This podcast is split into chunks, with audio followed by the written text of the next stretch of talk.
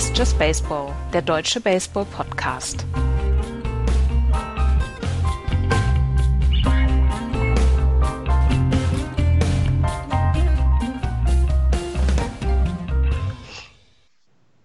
Hier ist Just Baseball, der deutsche Baseball-Podcast. Ihr habt es gerade gehört. Hallo, liebe Leute, zu einer neuen Ausgabe unserer Preview-Shows zur bevorstehenden MLB-Saison 2021. Hallo Florian. Ich war weg. Schönen guten Tag. Ich hatte gerade dienstlich was zu tun. Entschuldigung. Hallo, liebe Hörerinnen und Hörer. Hallo, Andreas. Hallo. Haben sie wieder verloren, ne, Andreas? Haben sie wieder verloren gestern. Haben sie wieder verloren. Das wird eine tolle Saison. Ach, das wird so gut. kleiner kleiner äh, Anfangs-Seitenhieb auf unsere, ähm, ja, auf unsere äh, Mannschaft in Boston, die gestern 4 zu 5 gegen die Atlanta Braves mit Pablo Sandoval verloren hat. Der das entscheidende RBI-Double geschlagen hat. Der das entscheidende RBI verloren hat. Und ja, an unserer Laune hat sich nichts geändert. Es ist tagesabhängig, würde ich sagen. Ne? Mhm. Je nachdem, wie die Red Sox spielen. Aber die Red Sox sind heute kein Thema, genauso wenig wie die San Francisco Giants von Florian. Nämlich heute geht es um die American League West, um die Vorschau auf die Saison in der American League West. Bevor wir aber dort zu äh, den einzelnen Teams kommen, gibt es noch eine Meldung, die wir euch äh, mitteilen müssen, nämlich die Minor League Saison verschiebt sich, Andreas. Also die Minor League Saison im Sinne von die Triple A Saison verschiebt sich. Ja, die Minor League Saison Double A, ja. Single A sollte sowieso erst im Mai starten, aber die ähm, die Triple A sollte eigentlich relativ parallel dazu stattfinden zum Start der Major League und das wird wohl jetzt um einen Monat nach hinten verschoben werden. Da gibt es noch diverse Dinge, die zu klären sind und für den Zeitraum soll dann so ein bisschen was wie die Alternate-Zeit im letzten Jahr dann wieder aufgebaut werden. Die Alternate-Zeit war ja letztes Jahr so quasi der Ort für die Spieler, die dann reinkommen, wenn es zum Beispiel Verletzungen gibt. Die haben keine Spielpraxis gehabt, die haben quasi nur Trainingsspiele gegen sich selber gehabt und ähm, haben sich da so fit gehalten und das soll es für den ersten Monat auch geben. Aber diese Saison, diese Minor League Saison, soll dann bis September verkürzt werden. Wir haben ja sonst immer Ende August ähm, die Finalspiele quasi, beziehungsweise die letzten Spiele der Minor League und dann im September diese September Call-Ups, wo die Spieler dann aus den Minor Leagues hochgeholt werden. Und dieses Jahr sollen wohl die Spiele dann auch bis in den September fortgeführt werden, sodass die Spieler, die in den Minor League sind, auch gerade die Prospects, dass die möglichst viele At-Bats bekommen und möglichst viel Spielzeit bekommen. Aber das ist so ein bisschen die Nachricht, die letzte Woche da noch aufkam. Und ähm, ja, also es ist ein weiterer verlorener Monat, aber sollten dann die Spieler ähm, die Spielpraxis bekommen, also bis in den September rein das bekommen, dann sollte eigentlich nicht so viel Zeit verloren sein, beziehungsweise dann sollte es nicht ganz so schlimm sein. Was auch eine Auswirkung ist, es gibt ja diese ganzen Trades mit Player to be named later, ähm, wo dann letztes Jahr nicht richtig gescoutet werden konnte, weil die Spieler ja nicht gescoutet werden konnten, dadurch, dass es keine Spiele gab der meine Leagues. Das wird dann wohl dieses Jahr dann noch ein bisschen später stattfinden, weil viele Teams dann sagen, ja, wir wollen die Leute erstmal wirklich wieder in Aktion sehen und wir wollen unsere Scouts dahin schicken und da werden dann wohl so manche Player to be named later Entscheidungen dann auch ein bisschen später getroffen werden. Okay. Ähm, wie, wie glaubst du, ist der, der Impact dieser, dieser Entscheidung? Ist es etwas, was wirklich ähm, die MLB Teams in ihrer Planung behindert? Ich glaube erstmal nicht. Also was ja. ja auch gesagt worden ist, die äh, Major League Teams fliegen alle mit Privatjets. Die Minor League Teams müssen entweder Bus äh, mit dem Bus reisen oder müssen die normalen Flugzeuge nehmen. Und da gibt es dann im Moment auch so ein bisschen Probleme, wenn es da einen Ausbruch an Covid gibt oder so, dass das dann ähm, zu Schwierigkeiten und Komplikationen führen könnte. Ich glaube nicht, dass es zu Schwierigkeiten in der Planung von Major League Clubs kommen wird, weil es diese Alternate Sites letztes Jahr schon gab ich glaube, die meisten Teams haben wirklich Sorge, dass sie ihren Prospects, dass sie ihren Leuten, die talentiert sind, dass sie denen nicht genug Spielzeit geben können. Aber wenn das jetzt in den September verschoben wird, wird das Problem um einen Monat nach hinten verschoben. Ich glaube, das ist noch machbar. Es muss dann halt beginnen und es, es sollte dann halt beginnen. Ansonsten haben wir wirklich zwei Jahrgänge, die vielleicht verloren sind. Ja, aber es, ähm, also du hast es ja schon gesagt, diese Verschiebung betrifft ja eigentlich nur AAA. Und ist AAA nicht eigentlich die Liga, die für die MLB-Teams mit am unwichtigsten ist? Nee. Gerade nicht. Ich also, würde sagen, Double A und, und äh, ist doch das Wichtigste. Ich glaube oder? auch, dass die Double A noch ein bisschen wichtiger ist als die, die Triple A, weil ähm, viele von richtig guten Spielern überspringen auch gerne mal die Triple A, dass sie ja. in der Double ja, A. Du, ja, das stimmt schon. Also was man aber, also äh, du, du hattest aber jetzt, also jetzt kommen wir wieder in das Thema, was äh, ja die letzten Monate oder das ganze letzte Jahr immer wieder da war, das, die Service Time Manipulation. Das heißt, du müsstest ja theoretisch deine richtig guten Prospects wieder sehr weit unten parken. Dann kriegen sie nicht so gute At-Bats wie in der AAA, ähm, damit sie eben nicht äh, äh direkt an der MLB anfangen in diesem Jahr und äh, äh, damit ja dir fast ein Jahr äh, Vertragslaufzeit als, als Team fehlt mit diesem Spieler. Also ich glaube schon, dass das bei einigen Mannschaften, bei einigen Clubs dazu führen kann, dass Prospects, die dieses Jahr vielleicht, na, also im nach einem Monat äh, äh, AAA dann irgendwann in die MLB gekommen sind, dass die einfach später drankommen. Das, glaube ich, kann schon Einfluss haben ähm, auf, auf solche Entscheidungen. Ja, gut. Dann hoffen wir, dass dieser eine Monat, diese Verschiebung von einem Monat dann auch die finale Entscheidung ist und dass es dann im Mai überall losgeht, auch in den Minor Leagues. Aber jetzt ist dann das Thema Major League und heute, wie äh, eben schon gesagt, die American League West, die im letzten Jahr in diesem Halbjahr ähm, einen, äh, einen, einen Sieger sah, den vielleicht nicht alle vorhergesehen haben. Die Oakland Athletics haben die Division gewonnen, sehr, sehr souverän mit 36 Siegen und 24 Niederlagen. Sie waren damit das einzige Team über 500 in der American League West, aber nicht das einzige Playoff-Team. Und wie sich das dieses Jahr gestalten wird und ob es hier Verwerfungen gibt und ob es vielleicht zu einer Überraschung kommt. wir werden es sehen. Aber wir äh, fangen an, wie gewohnt, von oben nach unten mit den Oakland Athletics. 36 Siege, 24 Niederlagen, Platz 1. Warum wird das dieses Jahr nicht wiederholt werden können? Oh, das ist ein guter Einstieg, weil ich das komplett anders sehe. Ah, okay. äh, ich sehe, das kann wiederholt werden.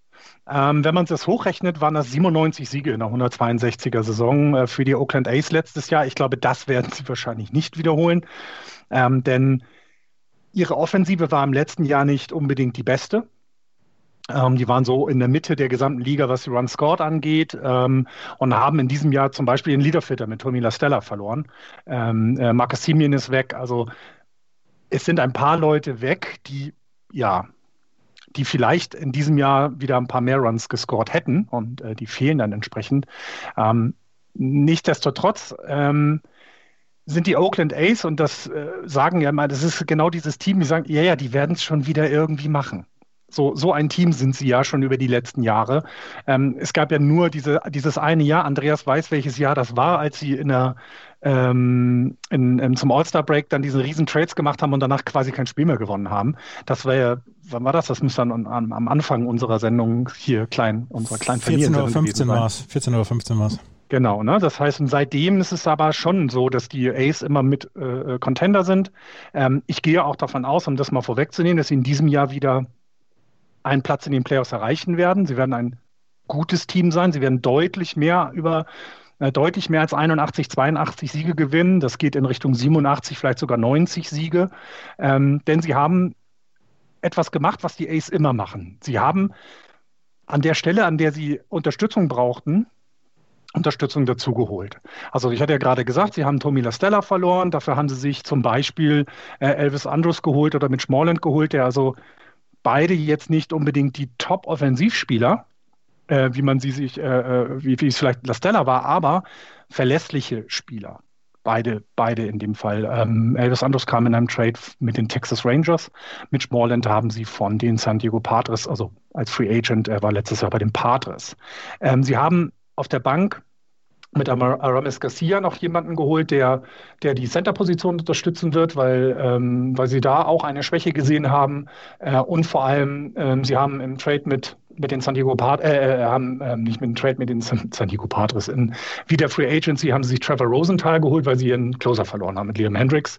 Ähm, auch eine wichtige Position. Ähm, das Relief Pitching war im letzten Jahr das Beste der Liga. Von dem ERA her, vom Whip her, das zweitbeste.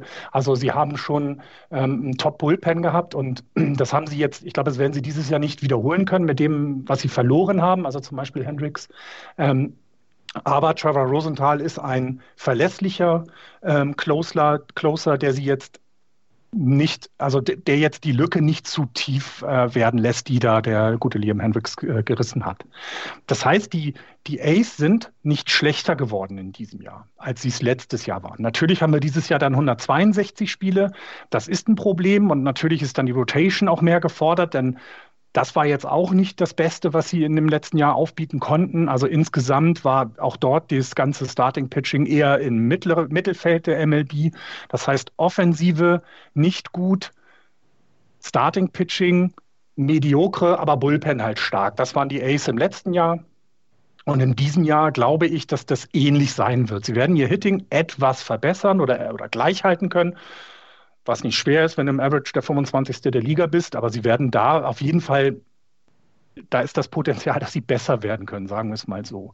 Ähm, das Starting Pitching, finde ich, ist quasi ja gleich wie im letzten Jahr. Man hat also nur dieses weitere äh, äh, Jahr, was in dem Arm ist, was dann nicht viele Innings in den Armen letztes Jahr hatte, aber trotzdem bist du ja vielleicht ein Jährchen älter geworden. Das ist so ein bisschen das Ganze, was das Problem ist. Und Frankie Montas ist im Moment auf der Covid-19-Liste. Ähm, der sollte so der dritte äh, äh Spot in der Starting Rotation sein da geht man aber davon aus, dass das dann zum, zum Start der Saison sich wieder ergeben, äh, erledigt hat. Und man hofft natürlich immer, dass es keine langfristigen Konsequenzen wie bei anderen Spielern hatte. Wenn wir uns also dann mal um die Offensive kümmern, haben wir mit äh, Roman Loriano als, als Centerfielder den Starting, den, den, den Leadoff-Hitter. Ähm, das ist soweit alles okay. Du hast Stephen Pescotti noch im Outfield als, als Rightfielder und ähm, der wird auch wahrscheinlich dann auf Platz zwei stehen, äh, hinter Loriano in der, in Betting Order. Du hast dann einen All-Star Third Baseman, der Cleanup äh, hitten wird mit Matt Chapman. Ein Third Baseman, ich glaube, brauchen wir nicht länger darüber sprechen. Das ist schon, das ist schon einer der besseren in der Liga. Das einzige Problem, äh, was er hatte, er hat letztes Jahr eine, eine Hüftoperation gehabt man geht aber davon aus, dass er dann, dass das alles jetzt im Springtraining quasi vorbei ist, dass er eben dadurch, dass wir im Springtraining haben, auch gut in die Saison kommen wird. Auf der 1B, also das, das Infield wird dann mit, mit äh, 1B Matt Olson ähm, äh, oder auch mit Schmorland entsprechend aus, äh, ausgefüllt. Beides Kaliber, also Mitch Morland ist eine wirklich der hat eine gute Defensive an der 1B, der hat ja auch eine entsprechende Größe dafür. Matt Olsen ist da ein bisschen better, besser und vor allem auch ähm, ähm, etwas besser am Schlag. Das heißt, die Predictions gehen davon aus, dass wir ihn mehr auf der First Base sehen werden und eben mit Smallland dann als Designated Hitter. Aber die können sich da ein bisschen mal abwechseln über die Saison. Ähm, du hast als äh, Catcher hast du Sean Murphy. Das ist äh, ähm, soweit okay. Das war eine, eine, von ihm eine solide äh, äh, Rookie-Saison im letzten Jahr, nun bei den wenigen Spielen, aber er hat halt in den Playoffs gezeigt, dass er da, also von ihm ist noch mehr zu erwarten. Und das sind auch so die Punkte, wenn man sich das Team anguckt.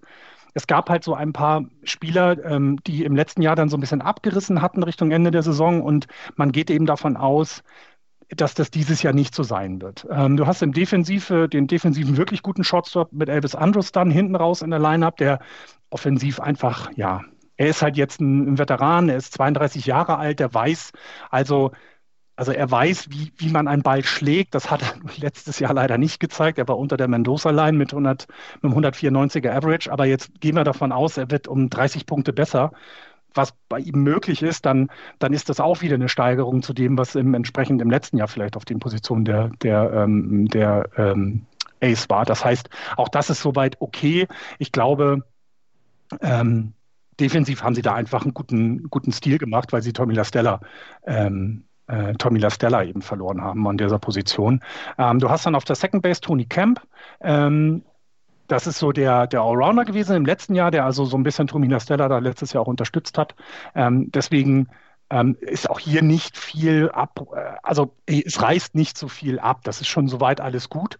Und ich sehe und viele auch in der, in der, ähm, in den Vorschauen, was ich so gelesen habe, man sieht eben, Sie haben letztes Jahr wirklich eine tolle Saison gespielt. Ich hatte es ja gesagt, oder ne, es sind schon viele Siege gewesen, 97 hochgerechnet auf eine 162 Spielesaison.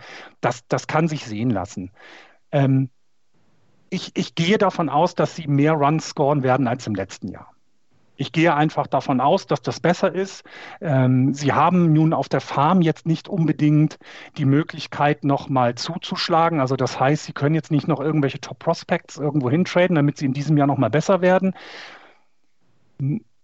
Aber man weiß von den Ace, dass sie es immer hinbekommen, dann einen Spieler äh, zu verpflichten oder aus dem Hut zu zaubern, der sie dann entsprechend in einem Jahr auch gut unterstützen kann. Und deswegen gehe ich davon aus, oder gehe fest davon aus, sie werden nicht im, Mittel, im unteren Mittelfeld sein, was die Run Scored angeht, sondern dort besser werden. Ähm, die Starting Rotation ist so wie letztes Jahr aufgestellt. Das heißt, wir haben ähm, drei Rechtshänder mit Chris Bassett, Frankie Montas und Mike Fires und zwei Linkshänder mit Sean Manea und äh, Jesus oder Jesus Lusado. Das heißt, sie, also, sie haben tatsächlich keine schlechtere äh, Line-up als äh, keine schlechtere Start Starting Rotation als letztes Jahr, sondern sie ist gleich geblieben. Mark Fires hat das jetzt eben entsprechend verstärkt. Ähm, man geht auch davon aus, dass dieses Jahr AJ Pock, das ist deren Top-Prospect, das ist ein Starting-Pitcher, der hatte eine ähm, äh, Shoulder-Surgery und jetzt komme ich wieder dazu. Da wäre es natürlich gut, wenn die äh, Minor League-Season relativ früh auch beginnt, sodass man entsprechend ihm da ein paar Innings geben kann und er die, seine ersten Innings mit, nach kaputter oder nach der Schulteroperation nicht in der MLB aus, äh, ähm, ähm, werfen muss, sondern dass das eben in der niedrigen ist. Aber man geht davon aus, dass das dann in diesem Jahr, dass er die Starting Lineup mal unterstützen kann und wird. Ähm, das gleiche gilt, also es gibt noch ein paar weitere Pitching Prospects. Ähm, die sind jetzt auch im Spring Training mit dabei. Ich denke mal, aber die werden wir nicht äh, äh vermutlich als Starting äh, äh, Pitcher in dem Sinne sehen, sondern vielleicht kriegen sie ein, zwei Innings dann im Relief Pitching, um da zu unterstützen. Ähm, wenn wir uns jetzt das gute Bullpen vom letzten Jahr, hatte ich ja erwähnt, wenn wir das uns dieses Jahr angucken, sie haben ihren Closer verloren mit äh, Liam Hendricks, der ist ja zu den White Sox. Sie haben Joachim Soria verloren und TJ McFarland. Alle an die Free Agency, also auch dort haben sie deutlich gemacht, wie es häufig der Fall ist bei den A's, so richtig bezahlen werden sie Leute dann nicht. Ähm, sie haben sich aber Verstärkung geholt und das hatte ich erwähnt. Trevor Rosenthal ist ein klasse Closer. Unter den Top 10 der Liga würde ich ihn auf jeden Fall sehen. Ähm, das heißt, die Position ist gut ersetzt und das Bullpen wird da auch äh, äh keine, keine Schwierigkeiten machen. Ähm, und oder halt auf der Position keine Schwierigkeiten machen.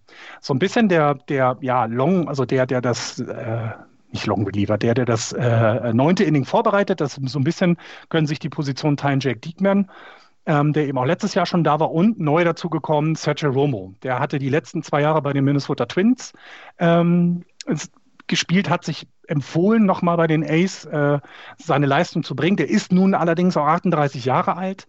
Er ist in der Bay Area zurück. Zuhörer werden wissen, dass ich Sergio Romo sehr mag, weil der hat längere Zeit bei den Giants gespielt.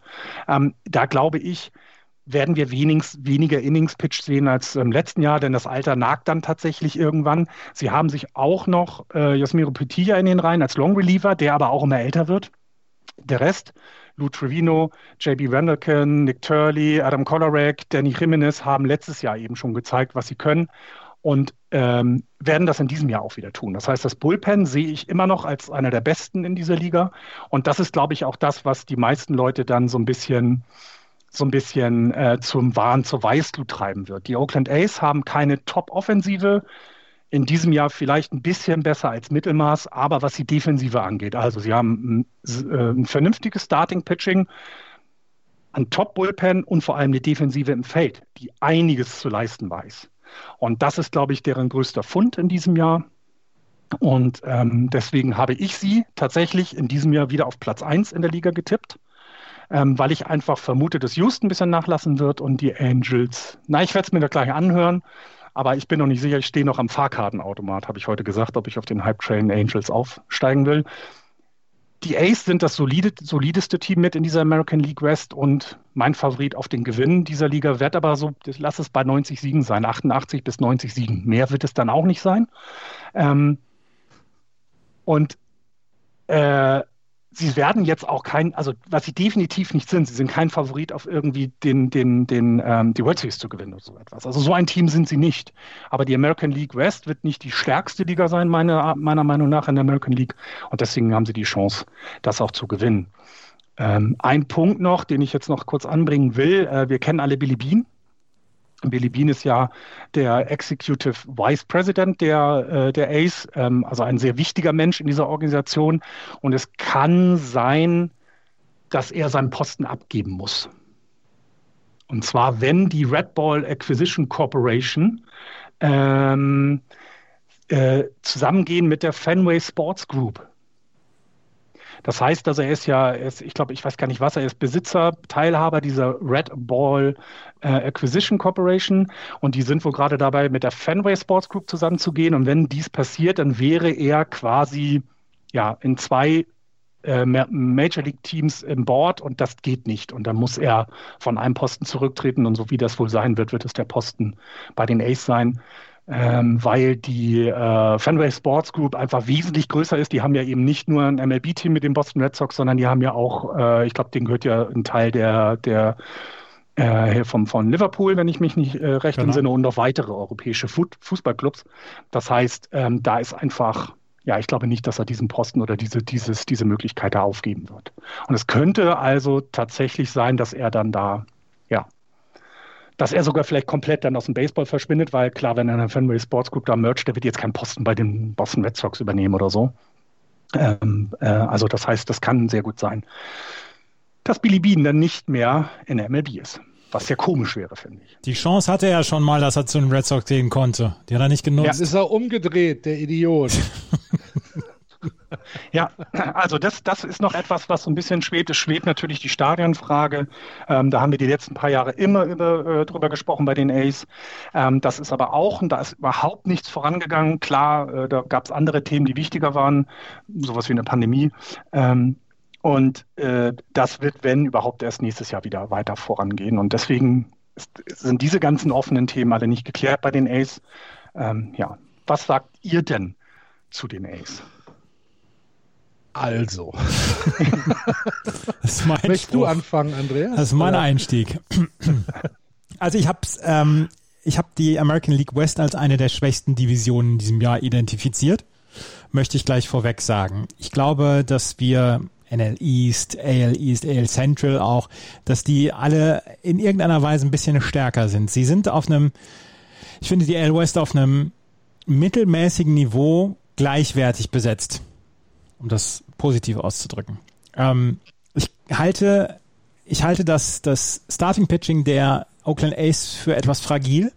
Ich bin, um das vorweg zu sagen, ich bin sehr zufrieden mit dem Bullpen. Ich mag Trevor Rosenthal, ich mag Sergio Roma, du hast es gesagt, werden auch nicht jünger und trotzdem, solange die äh, gesund bleiben, ist alles in Ordnung. JB Wendelton mag ich auch, James Caprillian mag ich. Ähm, da sind einige Spieler dabei, wo ich sage, die denen kannst du ganz locker die drei Better geben, beziehungsweise das Inning geben und die werden, werden ihren Job machen, Yusmero Petit etc. Ähm, ich mag auch das Infield der ähm, Oakland A's. Ich mag Matt Olson auf der ähm, auf der First Base. Ich mag Chad Pinder auf der Second Base. Ich mag vor allen Dingen Matt Chapman auf der Third Base. Ich mag auch das Outfield halbwegs. Ähm, da sind auch ein paar Leute dabei. Ramon Laureano zum Beispiel, der immer mal wieder in den Highlights auftaucht. Das ist alles in Ordnung. Ähm, ich traue dem Starting Pitching nicht über den Weg im Moment. Und auch ja, sie haben letztes Jahr ein, ein gutes Jahr gehabt. Und ich weiß halt nicht, wie das auf 162 Spiele ähm, übertragbar ist. Und ich habe so ein bisschen die, die Angst oder die Befürchtung, dass bei den A's die Tiefe fehlt, gerade im Starting Pitching. Und deswegen habe ich sie im Moment nur auf Platz drei ähm, lasse mich aber gerne eines Besseren belehren. Vor allen Dingen lasse ich mich in diesem Podcast seit sieben, seit, seit knapp sieben Jahren oder seit knapp acht Jahren von den Oakland A's eines Besseren belehren. Im Guten wie im Schlechten. An der Nase herumführen. Ja, ja genau. Ich glaube, dass die Oakland A's der größte Gewinner der Pandemiesaison 2020 waren. Ähm, diese, diese verkürzte MLB-Saison hat die Schwächen, die da sind, einfach nicht so deutlich zum Tragen gebracht wie eine 162er Saison. Man merkt halt, dass der Gürtel noch mal ein bisschen enger geschnallt worden ist in Oakland, dass einfach gar, gar, gar kein Geld mehr äh, ausgegeben wird. Das bisschen Geld, was da ist, haben sie dann in Sergio Romo, in äh, Yusmir Poti und in Mike Fires gesteckt. Alles andere mit Mühe und Not zusammengehalten oder halt ähm, nur partiell aufgehübscht. Äh, ich gehe mit, dass das Starting Pitching also Andreas hat gesagt fra fragil. Ich halte es tatsächlich für äh, durchaus unterdurchschnittlich. Äh, das Bullpen, ja, das sieht auf dem Papier in Ordnung aus. Über 162 Spiele ist es aber auch nur okayer Durchschnitt. Es ist nichts, wo du sagst, da sind Spieler dabei, auf die kann ich mich jeden Tag verlassen. Ähm, Florian, du hast es eben schon gesagt, die werden alle älter. Das sind alles so ein bisschen Gnadenbrot-Verträge. Äh, äh, ich traue den Oakland A's eine Wiederholung eines Divisionstitels unter gar keinen Umständen Gott, zu. Ja, vielleicht ist die äh, American League West die schwächste insgesamt gesehene Division äh, in, in der American League. Kann, kann sehr gut sein. Aber sowohl die Houston Astros als auch die LA Angels ähm, werden keine Probleme haben, die, die Ace hinter sich zu lassen. Ich bin von diesem Team tatsächlich nicht überzeugt. Ich glaube nicht, dass sie eine Rolle spielen. Ich glaube nicht, dass sie in Contention sind. Und ich habe sie mit, also tatsächlich mit Mühe und Not auf Platz 3. Mühe und Not. Ja. Sie werden euch, ihr werdet wieder die lange Nase haben, weil sie ja, euch durch kann, den Ring führen. Kann und, und, absolut sein. Es wäre ja. wär nicht das erste Mal. es wird auch nicht das letzte Mal sein. Es wird auch nicht das letzte Mal sein, genau. Ja, was ich mich die ganze Zeit gefragt habe, ist tatsächlich, was ist, wenn Billy Binder weg ist? Also, was, was passiert dann sein? mit dieser Franchise? Dann kommt da jemand Florian, Florian, da kommt da jemand anders und dann guckt er in die Bücher und, und denkt sich, oh shit. Aber gestern, gestern beim. Das beim, hat mir niemand gesagt. Gestern beim Red Sox-Spiel gegen die Atlanta Braves haben die Kommentatoren darüber gemutmaßt, dass, äh, dass das Oakland Coliseum, dass es so groß ist, dass man sehr gut 20.000 oder 25.000 Leute mit sicherem Abstand da unterbringen kann. Haben sie als Vorteil angesehen vom dann, Oakland Coliseum. Dann müssten sie aber, dann müssten sie aber das Upper Deck aufmachen. Ja. Ob das überhaupt noch feuerwehrtechnisch zugelassen ist dass man da noch Menschen reinlassen darf. Ich weiß es nicht. Ja. American ist ein, ein, ein Panoptikum der guten Laune. Ja, ja, ich bin jetzt, ich bin jetzt tatsächlich sehr gespannt, was äh, ihr mir gleich über die Astros und Angels erzählen werdet, weil ich da eben auch, also ich, ich bin voll, völlig eurer, eurer Meinung, sie wird nicht gut sein, diese Division, und das ist auch der Grund, warum ich, das habt ihr ja auch so, ne? Wenn man ein Team vorbereitet, dann steigt man tiefer ein, dann wird ja auch, es wird ja in der Regel auch sehr positiv dann ähm, ähm, diese Teams betrachtet man geht ja mit dieser Euphorie dann auch entsprechend mit. Und deswegen ist das vielleicht auch dem geschuldet, dass ich sie auf Platz 1 getippt habe. Aber ich bleibe dabei. Ja, okay. Ist ja auch in Ordnung. So können wir dann am Ende der Saison vielleicht nochmal trefflich streiten über das, was wir am Anfang der Saison gesagt haben. Ist doch wunderbar. Gehen wir weiter. Die Houston Astros letztes Jahr auf Platz 2 eingekommen, wie eben schon erwähnt, nicht über 500. 29 Siege, 31 Niederlagen und dennoch aufgrund ähm, der Situation äh, in die Playoffs gekommen und dort wieder so ein bisschen zu ihrer alten Form zurückgefunden in den Playoffs und nur ähm, im, es war das siebte Spiel, ne? Gegen, sind sie ausgeschieden gegen, ähm, gegen die Tampa Bay Rays ja. in der ALCS, ja, ja. genau.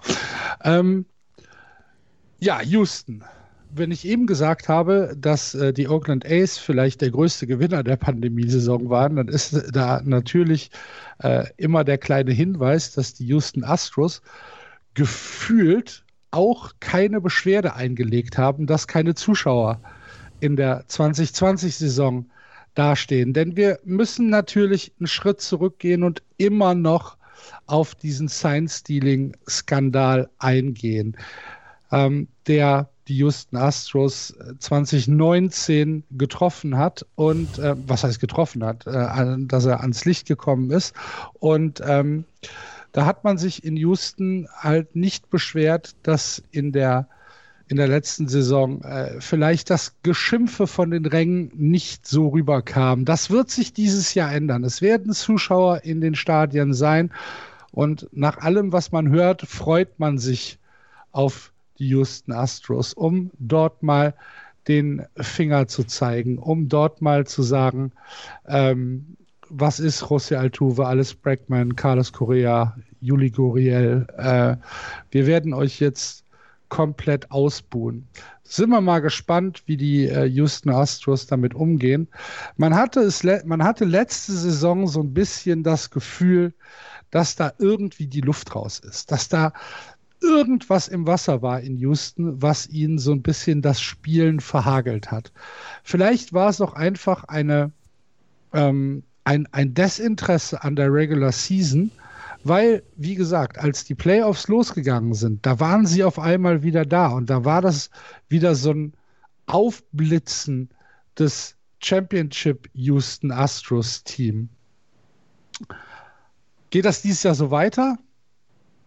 Müssen wir, müssen wir uns mal genau angucken. Denn das Window of Opportunity, wie man so schön sagt, das schließt sich so langsam für die Houston Astros.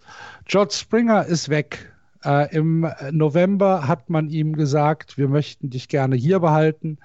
Wir haben äh, ein Qualifying Offer abgegeben, hat er abgelehnt und ist dann zu den Toronto Blue Jays gegangen. Sechs Jahre, 150 Millionen. Der ist also nicht mehr in Houston. Die Saison verpassen wird auch Justin Verlander. Der hat im September 2020 dann äh, seine Tommy John Surgery bekommen. Der wird die gesamte Saison 2021 verpassen. Danach ist er vertragslos. Äh, vertragslos. Das äh, Ende seiner Recovery kommt so in etwa gleich mit dem Ende seines Vertrags bei den äh, Houston Astros. Das sind zwei äh, Spieler, die den Houston Astros in diesem Jahr fehlen werden. Dann äh, gibt es noch eine ganze Reihe von Free Agents nach der Saison mit Carlos Correa, mit Lance McCullers, mit Zach Greinke. Das heißt, die sind das letzte Jahr äh, jetzt in Houston. Und ähm, im Prinzip ist dieses Jahr, die 2021-Saison, meines Erachtens so ziemlich die letzte Möglichkeit, einen zweiten Titel zu holen. Es gab ein bisschen ich sag mal, Personalverschiebung und Personalarbeit in Houston im Winter. Erstmal hatten wir eine sehr ausufernde Free Agency. Nach der letzten Saison waren Michael Brantley, der eben erwähnte, erwähnte George Springer, Brad Peacock, Josh Reddick, Roberto Osuna, Chris Devinsky und Dean Dietz in der Free Agency. Äh, Roberto Osuna hat noch keinen neuen Club gefunden. Der ist immer noch auf der Liste der Free Agents. Ob der zurückkommt, mh, hm, kann ich mir gerade nicht vorstellen, weil die äh, Houston Astros gestern Jake Odorizzi aus der Free Agency äh, geholt haben. Zwei Jahre 30 Millionen. Der war ja vorher bei den Twins und ähm, der wird jetzt eine Starting Pitcher Rolle übernehmen bei den äh, Houston Astros, nachdem Framba Valdez, junger Spieler, der ähm, letztes Jahr sein Debüt für die Astros gegeben hat, kaputt gegangen ist im Springtraining. Der hat sich nämlich den Finger gebrochen und ähm, da ist man dann tätig geworden und hat Jake Odorizzi geholt aus der Free Agency. Das wird das Fenster für eine Rückkehr von Roberto Osuna zumachen. Wenn man gesigned hat als äh, Free Agency, äh, äh aus der Free Agency war eben Michael Brantley als DH. Der hat für dieses und für nächstes Jahr einen Contract bekommen.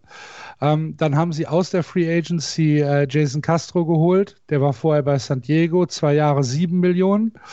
Äh, Pedro Baez haben sie, haben sie ähm, gesigned, zwei Jahre zwölfeinhalb Millionen von den Dodgers. Äh, Ryan Stanek, das ist ein ein Relief-Pitcher, ähm, der ein bisschen Breite macht. Ein Jahr 1,1 Millionen aus Miami von den Marlins und Robel Garcia, Second Base, Bench-Player ähm, von den Waivers geholt aus äh, LA, von den Angels. Ähm, wenn wir auf die Signings noch eingehen, dann sind äh, Carlos Correa, Lance McCullers und Aldemis Diaz äh, gesigned worden für dieses Jahr. Die waren alle in Arbitration-Verhandlungen und äh, da ist man ja, ist man dann zu einem, äh, zu einem Ergebnis gekommen und konnte sie wenigstens für das eine Jahr verpflichten. Ich weiß nicht, haben wir schon mal über Arbitration äh, gesprochen oder sollen wir das mal kurz erklären, was Arbitration ist? Wir haben Arbitration schon mal äh, angerissen. Okay. Du kannst ja. es gerne nochmal gerade wiederholen. Also Sales Arbitration ist, ist ja ein Prozess, bei dem äh, die, ich sag mal, die Gehaltsdispute zwischen den Spielern und den Teams gelöst werden. MLB-Spieler sind ähm, ja grundsätzlich für die ersten sechs Jahre in der Liga unter Teamkontrolle. Also das heißt, sie können nicht ohne Zustimmung des Teams Free Agent werden. Und äh, für die ersten drei Jahre darf das Team selbst das Gehalt eines Spielers festlegen und ab, ab dem vierten Jahr wird dann verhandelt. Jetzt können sich natürlich die Spieler und die Teams ähm, auf mehrjährige Verträge einigen. Das ist natürlich möglich. Das geht auch schon vor dem, vor dem vierten Jahr. Wenn das aber nicht gelingt, dann muss ein Einjahresvertrag für die jeweils anstehende Saison ausgehandelt werden. Und kommt es da nicht zu einer Einigung, also wenn das Team und äh, auch der Spieler in ihren Gehaltsvorstellungen so weit auseinanderrücken, dass hier keine ähm, Übereinstimmung getroffen werden kann, dann geht das vor ein Schiedsgericht, vor ein äh, Arbitration-Tribunal, äh, sage ich jetzt mal. Ich weiß nicht, wie der Name ist. Und dann entscheidet ein unabhängiger Richter, also ein MLB-Richter. Und der sagt dann, was die, das Team dem Spieler zu bezahlen hat. Das ist eine Sache, die größtenteils vermieden werden soll oder vermieden äh, wird. Und um diese Arbitration, ähm, diese, diese Schlichtungsverhandlung halt zu, zu vermeiden, kommt es dann halt zur Nachverhandlung. Und das war halt jetzt in dem Fall der Punkt bei Carlos Correa, Lance McCullers und Alet Miss Diaz. Habe ich das so einigermaßen richtig erklärt? Ja, hast du. Gut. Ähm, wenn wir uns, wenn wir uns dieses Team jetzt anschauen, wenn wir also auf die Rotation gehen und sagen, wir haben immer noch Zach Greinke als Ace, auch, auch mit Justin Verlander könnte man, äh, könnte man Zach Greinke immer noch an eins stellen. Ist alles okay. Lance McCullers, dann Jake Odorizzi, ähm, Christian Javier ist ein ähm, junger Spieler, der hatte der ist schon einigermaßen lange im Team. Ich glaube, drei Jahre. 2019 auf jeden Fall, äh, 2020 auch. Da hat er ein paar so Spot-Einsätze bekommen. Der soll aber dieses Jahr in, ähm, in die Starting Rotation gehen. Und äh, Jose Oquidi. Da sind die ersten drei ähm, ohne jede Frage in jeder Rotation der MLB zu gebrauchen. Bei Christian Javier und Rosi Okidi muss man dann gucken. Das Bullpen, Ryan Presley als Closer, ähm, muss man gar nicht drüber diskutieren. Pedro Baez und Ryan Stanek als äh, jeweils die Setup-Mans. Auch der Rest des Bullpens ist einigermaßen okay, eigentlich sogar tief genug. Äh, Paredes, äh, Joe Smith, Josh James, Black Taylor, Brooks Rayleigh. Da gibt es meines Erachtens nichts, dran, äh, zu, nichts dran zu meckern. Das Line-up ähm, hat sich auf den ersten Blick gar nicht so wirklich groß geändert. José Altuve wird immer noch den Lead-Off machen. Äh, Alex Bregman, Michael Brantley und Jordan Alvarez werden aufräumen. Dann kommt Carlos Correa, Kyle Tucker, Juli Goriel, Miles Straw und Jason Castro. Wobei wir mit dem Infield ähm, von rechts nach links, äh, Guriel, José Altuve, Alex Bregman und Carlos Correa als Shortstop wahrscheinlich äh, das stärkste Infield in der American League West haben. Äh, beim Outfield hast du mit von links nach rechts Michael Brantley, äh, Miles Straw und Kyle Tucker vielleicht einen kleinen Abfall, aber gerade Michael Brantley ist hier jemand, auf den man sich immer und alle Zeit verlassen kann. Auf der Bank hast du mit äh, Almeidis Diaz, Abraham Toro, Martin Maldonado als Backup-Catcher und äh, Chess McCormick als äh, Outfield-Utility-Player auch noch ein paar Optionen in der Hinterhand. Das ist für mich eine bessere Mannschaft als die ähm, eben angesprochenen Oakland Athletics. Das ist objektiv eine tiefere, eine bessere Mannschaft. Die haben immer noch ihre World Series Erfahrung. Die haben letztes Jahr in den Playoffs bewiesen, dass wenn es drauf ankommt, sie Gas geben können. Und ich glaube auch nicht, dass ihnen diese Saison mit, naja, vielleicht kommen da ein paar Kommentare von den, von den Tribünen irgendwas ausmachen wird.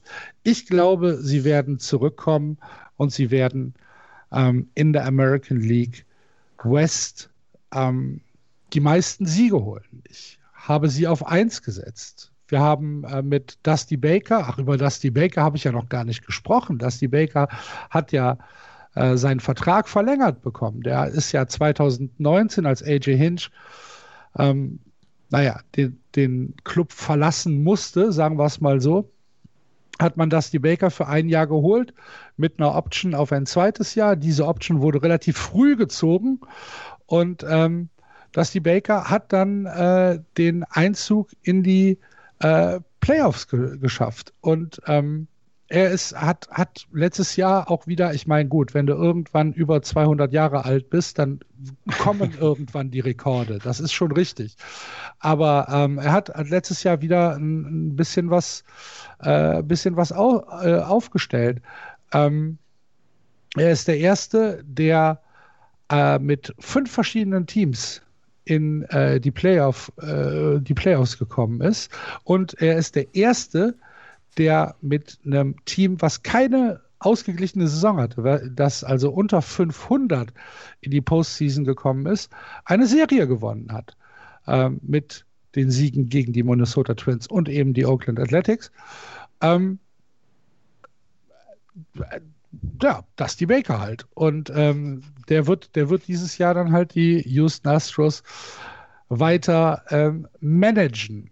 Dann vielleicht noch eine kurze Feelgood-Geschichte aus dem Training-Staff-Team. Gary Pettis ist zurück. Das ist der Third-Base-Coach der Houston Astros. Der ist im September ähm, aus dem Team ähm, ausgeschieden, beziehungsweise er hat sich ähm, wie, wie, nennt man das auf Deutsch, took a leave, ähm, äh, hat, hat äh, ausgesetzt, ähm, weil er an Krebs erkrankt war. Er hat eine Art ähm, Leukämie und äh, hat sich dann in Behandlung gegeben. Es geht ihm aber wieder so gut, dass er die Saison angehen wird. Er hat äh, der Presse gesagt, dass seine Ärzte ihm gesagt haben, er wird sich komplett erholen, er wird äh, keine ähm, keine, keine Spätfolgen äh, des Krebses haben und er freut sich auf die Saison. Ist natürlich eine schöne Geschichte. Äh, Gary Pettis ist also wieder komplett an Bord für die Houston Astros in dieser Saison und ähm, dann noch zwei Sachen, die wir letzte Woche äh, schon mal besprochen haben bei den Minnesota Twins, nämlich ähm, die Houston Astros haben auch ein Farmteam ganz aus ihrer Nähe akquiriert, nämlich die Sugarland Skeeters. Ähm, Sugarland ist äh, eine Stadt in Fort Bend äh, County in Texas. Das ist ungefähr 50 Kilometer von Houston entfernt. Und ähm, damit haben sie jetzt hier ein, ähm, ein High-A-Team ähm, in den Minor Leagues, was äh, sehr nah an ihren Facilities ist. Und dann haben sie eine Farm beziehungsweise ein Kooperationsteam in Japan äh, mit den Yakult Swallows haben die Houston Astros auch eine Kooperation die ähm, ja Spieler Hin- und Herschiebmöglichkeiten äh, bietet. Ähm, das ist tatsächlich beobachtet von der MLB, inwieweit hier ähm, Spieler wechseln ohne, ohne Aufsicht. Ähm, aber sie haben auf jeden Fall die Möglichkeit, Spieler in Japan zu parken. Ich glaube, das ist das, äh, die, die, der größte Asset für die Houston Astros, dass sie Spieler in Amerika äh, kaufen können, beziehungsweise traden können. Und wenn die dann halt vielleicht ein bisschen zu gut für Double A, ein bisschen zu gut für Triple A, aber noch nicht ganz so gut für die MLB sind, für Day-to-Day-Einsätze, dann können Sie sie auch mal eine Saison in Japan parken, in einer hochklassigen ähm, NPB-Liga äh, und in einem ähm, hochklassigen Team. Hat auch nicht jeder Verein. Und äh, von daher, das nur am Rande. Ich sehe die Houston Astros gut aufgestellt. Ich glaube, dass die Houston Astros das beste Team in der American League West sind. Da kann auch, ja, da können Züge vorbeifahren ohne Ende. äh, glaube ich nicht dran. Solange die nicht halten und solange hier keiner äh, Tickets verkauft, steige ich da nicht ein. Ich habe die Houston Astros auf 1 und sagen wir mal so, also mit den Athletics werden die Astros den Boden auffischen. Mach du, Florian. Nee, werden sie nicht. Ähm, wir haben im letzten Jahr gesehen, klar, Playoffs, das, ist, äh, ähm, das, das war stark von den Astros, absolut, bin ich, bin ich voll deiner Meinung, aber ähm, du musst in der 162. Saison, musst du dich mehr anstrengen als in der 60er Saison, um überhaupt in die Playoffs zu kommen. Und eventuell ist das ein Problem bei den äh, Astros dieses Jahr, weil sie doch stark verloren haben. Also George Springer ist nicht nur ein Top-Spieler, was seine, seine Statistiken angeht, sondern auch ein Typ, der dem Team gut getan hat. So Typen wie Altuve sind es auch, absolut. Äh, auch die, ähm, auch die Verpflichtung, ähm, also die Verlängerung, die Vertragsverlängerung von Brantley, das finde ich, finde ich smart. Das haben sie gut gemacht. Wenn du schon Springer verlierst, dann wenigstens ihn noch halten. Ähm, ich finde auch, man sieht auch bei der Vertragslänge, es geht denen nicht mehr um die nächsten fünf Jahre, sondern es geht vielleicht dieses, eventuell noch nächstes Jahr was, wobei das schon wieder in den, äh, in den Sternen steht.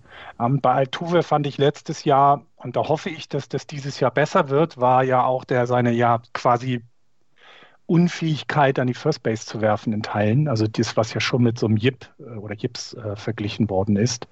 Ähm, da, also ich denke, also ich hoffe einfach, dass das nicht mehr der Fall war. Das sah ja teilweise super traurig einfach aus. Also das war man von ihm gar nicht gewöhnt, gewohnt, ähm, dass, dass das passiert. Ähm, ich bin ultra gespannt, wie die Statistiken die, diesem Jahr von genau diesen Spielern, die du ähm, im Zuge des Skandals angesprochen hast. Denn es gab ja wesentliche Veränderungen zu dem Jahr davor oder zu den Jahren davor. Wie, wie ist das jetzt? Und ich traue denen einfach nicht mehr über den Weg jetzt. Also ich bin immer noch durch diesen Skandal etwas geschockt, auch verärgert und deswegen gehe ich einfach davon aus, dass die nur so gut waren, weil sie geschummelt haben. Und das spielt halt in meiner Bewertung mit rein das tut mir leid für die Astros, das haben sie vermutlich alle gar nicht verdient. Ne? Also da sind Spieler dabei, die gar nicht da, ne? also die das vielleicht, die, die, die, die gar nicht mitgemacht haben. Was auch immer, ist mir aber egal, sind die Astros. Deswegen, ich glaube nicht daran, dass sie offensiv so stark sind wie in den Jahren zuvor. Sie haben im Bullpen erheblich verloren, finde ich. Also ja, sie haben ähm, sich was dazugeholt, aber es ist nicht, hat nicht mehr die Stärke wie davor. Übers äh, Starting Pitching brauchen wir nicht reden, das hast du erwähnt. Granky, McCullers Jr., das ist fantastisch. Also ich würde sogar behaupten, dass Lance McCullers Jr. in diesem Jahr eine größere Rolle spielen wird als Zach Greinke, weil er auch noch ein bisschen jünger ist und eben ne, gerade ja quasi auch letztes Jahr gezeigt hat, was er drauf hat. Da können wir so eine tolle Saison erwarten. Was mit Ukidi und äh, ja, Javier ist klar, das weiß man noch nicht, aber ernsthaft, die, die, die Astros haben in den letzten Jahren so gut gedraftet, die Astros haben in den letzten Jahren äh, so gut äh, verpflichtet. Gehen wir da mal davon aus, dass es äh, auf diesen Posten 4 und 5 schon bessere Pitcher sind. Also da würde ich auch, also die Astros haben vielleicht oder sogar sicher das beste Starting Pitching in der American League West. Bullpen, riesengroßes Fragezeichen meiner Meinung nach. Da weiß ich nicht, ob es die Qualität aus dem letzten Jahr wiederholen kann. Sie waren letztes Jahr mediocre, also sie waren vom ERA her, was das Relief Pitching angeht, auf Platz 15 in der gesamten Liga. Da glaube ich, haben sie sich halt nicht wesentlich verbessert und deswegen sehe ich sie in diesem Jahr entweder auf Platz zwei oder drei. Ich warte gleich noch auf den also ich warte noch ab, was Andreas mir über die Angels erzählen wird, um dann endgültig zu tippen, aber sie werden die Division nicht, meiner Meinung nach nicht gewinnen. Ich glaube, dass sie die Division gewinnen werden, alleine weil die Division relativ schwach ist. Also ich sehe das wie Florian, dass sie extrem viel verloren haben, alleine mit George Springer.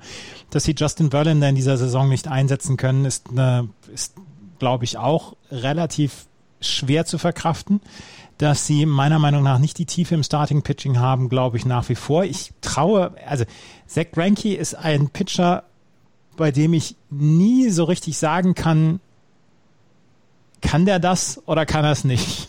Der hat, der hat fantastische Zahlen in seinem Leben gehabt und der hat, der hat sicherlich auch jeden Dollar seine, seiner Verträge verdient ich kann ihn nicht so richtig einschätzen. Das ist für mich ein ganz schwer zu ein ganz schwer fassbarer Pitcher, Zach Greinke. Ähm, ich glaube, dass die Tiefe hinter Zach Greinke nicht groß genug ist, um jetzt hier eine überragende Rolle in diesem Jahr zu spielen. Ich mag im Gegensatz zu Florian mag ich das Bullpen, Ryan Presley. Ich habe ähm, Ryan Stanek zum Beispiel zwei Jahre lang bei den Tampa Bay Rays gesehen, wo er vom ersten bis zum neunten Pitching äh, Inning eigentlich alles gepitcht hat. Zwischendurch als Opener für zwei Innings, dann auch mal gerne wieder sechstes, siebtes, achtes Inning. Ähm, der ist, der ist meiner Meinung nach super einsetzbar. Ich mag auch Steve Sisak. Ähm, Josh James mag ich sehr gerne. Da sind, da sind ein paar wirklich gute Leute dabei. Sie sind nach wie vor meiner Meinung nach sehr gut im, im Infield auf, ähm, auf, aufgestellt. Julio Gurriel, José Altuve, Alex Bregman, äh, Carlos Correa, das ist nach wie vor sehr, sehr gut. Michael Brantley, die Verpflichtung mag ich sehr gerne. Ähm, ich habe sie jetzt auf zwei. Ähm, äh, auf eins, Entschuldigung. Auf eins habe ich sie. Sie gewinnen die Division, aber so richtig zu 100% überzeugt bin ich von dem Team nicht. Ich schon. Dann, aber egal. Ja. Dann, dann, sei halt. Aber was heißt überzeugt? Ich glaube halt einfach, dass sie die Division gewinnen werden. Äh, und ich glaube halt, dass sie deutlich das beste Team in der West sind. Aber es gibt ja noch ein Team, ähm, über das man. Ach, gar nicht wahr. Die sind ja noch gar nicht dran. Entschuldigung. das ist ja das Schlimme.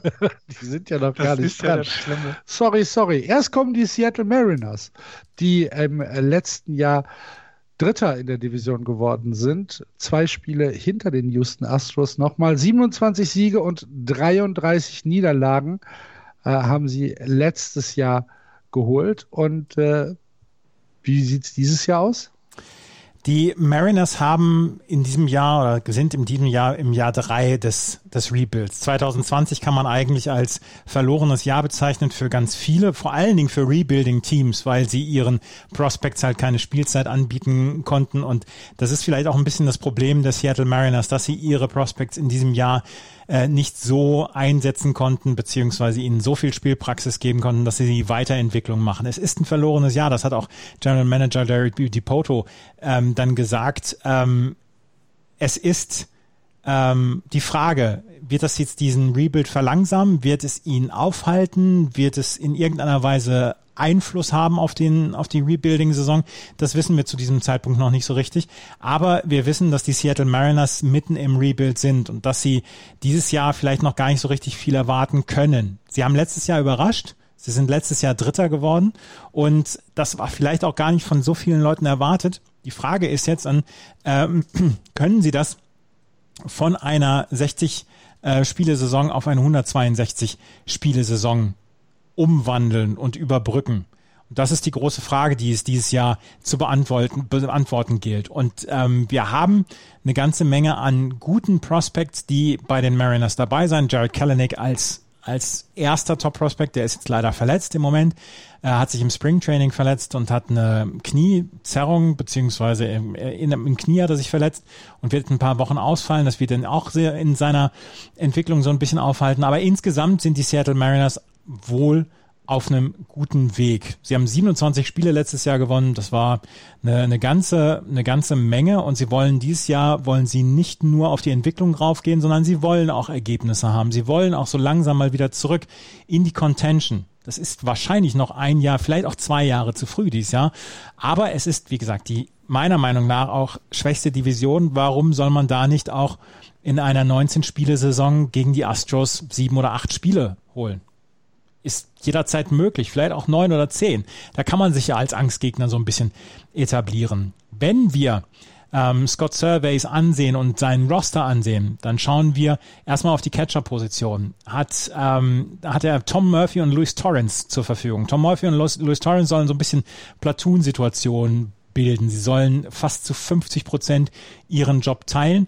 Ähm, Murphy hat wohl im Moment den Fahrersitz, also hat wohl im Moment so ein bisschen die, den ersten Platz inne, wird wohl 55, 45 dann die Catching-Position bekleiden. Er hat defensiv gute Fortschritte gemacht. Bei Luis Torrance ist es so, dass er, ähm, dass er defensiv noch Probleme hat, also als, als Game Manager quasi.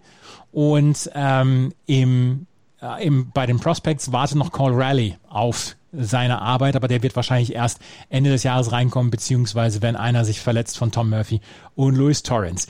Ähm, Evan White auf der First Base hat letztes Jahr als erster Mariner, Mariners Rookie seit Ichiro Suzuki einen Gold Glove gewonnen auf der First Base. Hat eine defensiv fantastische Saison gespielt und äh, sie, die Mariners haben ihm einen sechs Jahre Vertrag äh, gegeben mit 24 Millionen Dollar dotiert und er will ähm, er, er soll hier auf der Mariners, bei den Mariners die First Base die nächsten Jahre bekleiden. Er hat diesen Vertrag, sechs Jahre, 24 Millionen Dollar, unterschrieben, bevor er überhaupt ein Spiel bei den, bei, in der AAA oder drüber hatte. Also da haben sie wirklich eine ganze Menge äh, Vertrauen in diesen jungen Mann und äh, Ty France oder José Marmolejos wären die Ersatzleute. Ty France ist allerdings wohl eher als Designated Hitter geplant. Dylan Moore auf der Second, Pole, ähm, Second Base ähm, hat im Moment die Nase vorn. Es ist eine Situation oder es ist eine Position, die sehr, sehr stark umkämpft ist. Da gibt es noch einige äh, Spieler, die äh, dabei sein wollen, beziehungsweise die auf diese Position wollen. Chad Long Jr. zum Beispiel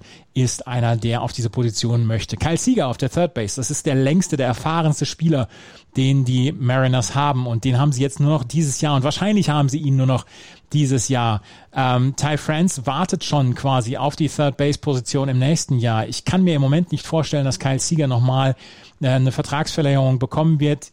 Er bekommt in diesem Jahr 18 Millionen Dollar.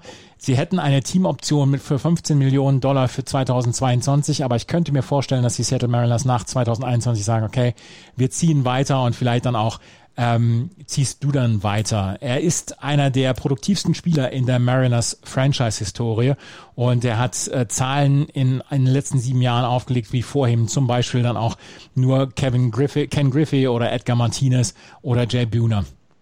Shotstop ist JP Crawford wohl im neuen ähm, in der neuen Saison. Er ist ähm, er ist einer der Spieler gewesen, um die die Mannschaft dann auch so ein bisschen aufgebaut werden soll, beziehungsweise er soll einer dieser dieser Anker werden in dieser Saison. Im Outfield haben wir Mitch Henniger, wohl den besten Position Player, den die Mariners im Moment haben, Kyle Lewis und Taylor Trammell. Äh, Mitch Henniger hat super Statistiken bis 2019 gebracht. Allerdings hat er zwei Jahre lang quasi durchgehend gefehlt. 2019, also bis 2019 hat er die Zahlen gebracht, 2019, 2020 fast durchgehend verletzt gewesen mit Scheniger. Hoffentlich kommt er wieder zurück und hoffentlich kommt er wieder so zurück, dass er den Mariners dann auch helfen kann. Die Starting-Pitching-Situation, ähm, die finde ich sehr interessant. Marco Gonzalez und James Paxton, das sind so die beiden Routiniers in dieser Rotation. Die sollen die meisten Innings bekommen, beziehungsweise dann auch äh, die wichtigsten Spieler da sein. Dazu haben sie äh, Justice Sheffield, den sie von den Yankees bekommen haben. Der war mal bei den Yankees im Prospect Pool und äh, Chris Flexen, Justin Dunn und Yusei Kikuchi. Yusei Kikuchi, der sich bislang leider als Bust erwiesen hat und der, dem man drei Innings trauen kann, aber kein Inning länger, weil beim zweiten Durchlauf anscheinend die Batter ihn ähm, ja durchschaut haben beziehungsweise entschlüsselt haben. In der ähm, im Relief Featuring haben sie mit Rafael Montero jemanden geholt, der für die Late Innings da sein soll. Kendall Graveman, der zur Not auch Starting Pitching äh, übernehmen kann. Kane Middleton, Anthony Misiewicz, Brandon Brennan, Will West, Joey Gerber, Johan Ramirez. Das sind Namen, die muss man sich jetzt nicht zu 100 Prozent merken, ähm, weil sie weil sie wahrscheinlich mit den, mit den Playoff-Plätzen nichts zu tun haben werden und weil sie meiner Meinung nach auch ähm, austauschbar sind. Ich glaube, das sind die meisten Pitcher, Relief-Pitcher bei den Mariners, sind so Replacement-Level. Pitcher. Wir haben Rafael Montero, über den, äh, auf den können wir mal achten in den späten Innings, eventuell auch auf Kendall Graveman. Aber der Rest, das sind wahrscheinlich Replacement-Level-Spieler. Wenn wir uns das Line-Up angucken, werden wir wahrscheinlich JP Crawford Lead-Up haben, dann mit Henniger, im, im Optimalfall Kyle Sieger auf der 3, Kyle Lewis Tom Murphy, Ty France dann auf der 6 als DH und Jared Kellenick. Wenn er gesund ist in der Left-Field-Position, soll dann ähm, in Bottom of the Lineup erstmal sein Evan White und Dylan Moore. Ob Jared Kellenick den Opening Day Roster schafft, das wissen wir zu diesem Zeitpunkt noch nicht. Ähm, das Bullpen und die Rotation habe ich genannt es ist eine Entwicklung bei den Mariners und ich glaube, sie ist noch nicht abgeschlossen. Also sie werden noch ein bisschen brauchen, bis sie wieder ähm, vorne anklopfen können. Es wird mal wieder Zeit. Ich mag den Ballpark bei den Seattle Mariners sehr gerne. Ich finde auch, dass Seattle mal wieder eine Playoff-Saison braucht, aber sie werden über Platz vier in diesem Jahr nicht hinauskommen, meiner Meinung nach. Ja, ich hatte ähm ich hatte, ich hatte halt so ein bisschen äh, gewürfelt, ob die Angels äh, oder die Mariners auf Platz 3 einlaufen. Ist dann am Ende, äh, nicht die Angels, Quatsch, äh, die Ace, sorry, ist dann, ist dann am Ende ähm, eine knappe 51, 49 Entscheidung pro Oakland geworden. ähm, ich glaube, das größte Problem bei den Seattle Mariners ist halt die Offensive. Du hast eben schon so ein paar Spieler erwähnt, ähm, Evan White, JP Crawford, beides Gold Glover äh, in, der, in der Defensive, haben halt so ein bisschen Probleme at bat. Ähm, die gesamte Offensive ist ein bisschen ähm, schwachbrüstig, sage sag ich mal, haben äh, im letzten Jahr auch äh, deutlich die äh, schlechteste Offensive in der gesamten American League West gehabt mit nur 254 Runs, die reingekommen sind. Ich sehe keine große, ähm, keine große Verbesserung dieser dieser Offensivsituation äh, und äh, das könnte dann am Ende den Ausschlag geben, dass sie halt einfach noch nicht in Contention sind. Du hast es gesagt, Andreas, äh, sie sind auf einem guten Weg. Ähm, sie machen ähm, tatsächlich auch richtige Moves, gebe ich dir 100%ig recht. Ich glaube auch, dass sie, ähm, dass sie wissen, dass sie vielleicht noch ein Jahr brauchen oder anderthalb. Äh, glaube aber, dass die, dass die Mariners äh, tatsächlich irgendwann in den nächsten Jahren ein Team sind, wo wir äh, gut mit zu rechnen haben. In diesem Jahr noch nicht. Und deshalb äh, habe ich sie auch auf vier dadurch, dass ich die, die gleich am Ende nochmal die Texas Rangers besprochen habe und ich ja schon erwähnt habe, wenn man so ein Team dann vorbereitet, dann ist man immer sehr positiv gestimmt. Also ich glaube, die kabbeln sich um vier und fünf da unten. Beide, ähm, im Moment würde ich sie auch auf Platz vier sehen, weil ich die Rangers noch ein Stück weit schlechter sehe. Äh, alles, was ihr gesagt habt, kann ich nur bestätigen. Ähm, da, da ist was im Aufbau, das machen die vernünftig. Sie sind ja nun auch nicht das, äh, ne, haben, auch da muss man, darf man immer nicht vergessen, das ist alles, alles sind alles Small Market Teams oder Middle Market Teams. Alle, die wir jetzt besprochen haben, bis auf Houston vielleicht, aber äh, und, und, und Anaheim ist halt, naja, mit den Dodgers zusammen in einer Stadt. Äh, das ist jetzt auch nicht, äh, also die, die Angels sind da jetzt auch nicht unbedingt in der, in der, äh, ja, was, was irgendwelche Gelder angeht, ersten Reihe dann Los Angeles. Deswegen ist das immer sehr gut, was die machen. Ähm, sie haben immerhin, also was ich stark finde, ist, sie haben fünf ähm, Prospects in den Top 100 von der Keith Law-Liste.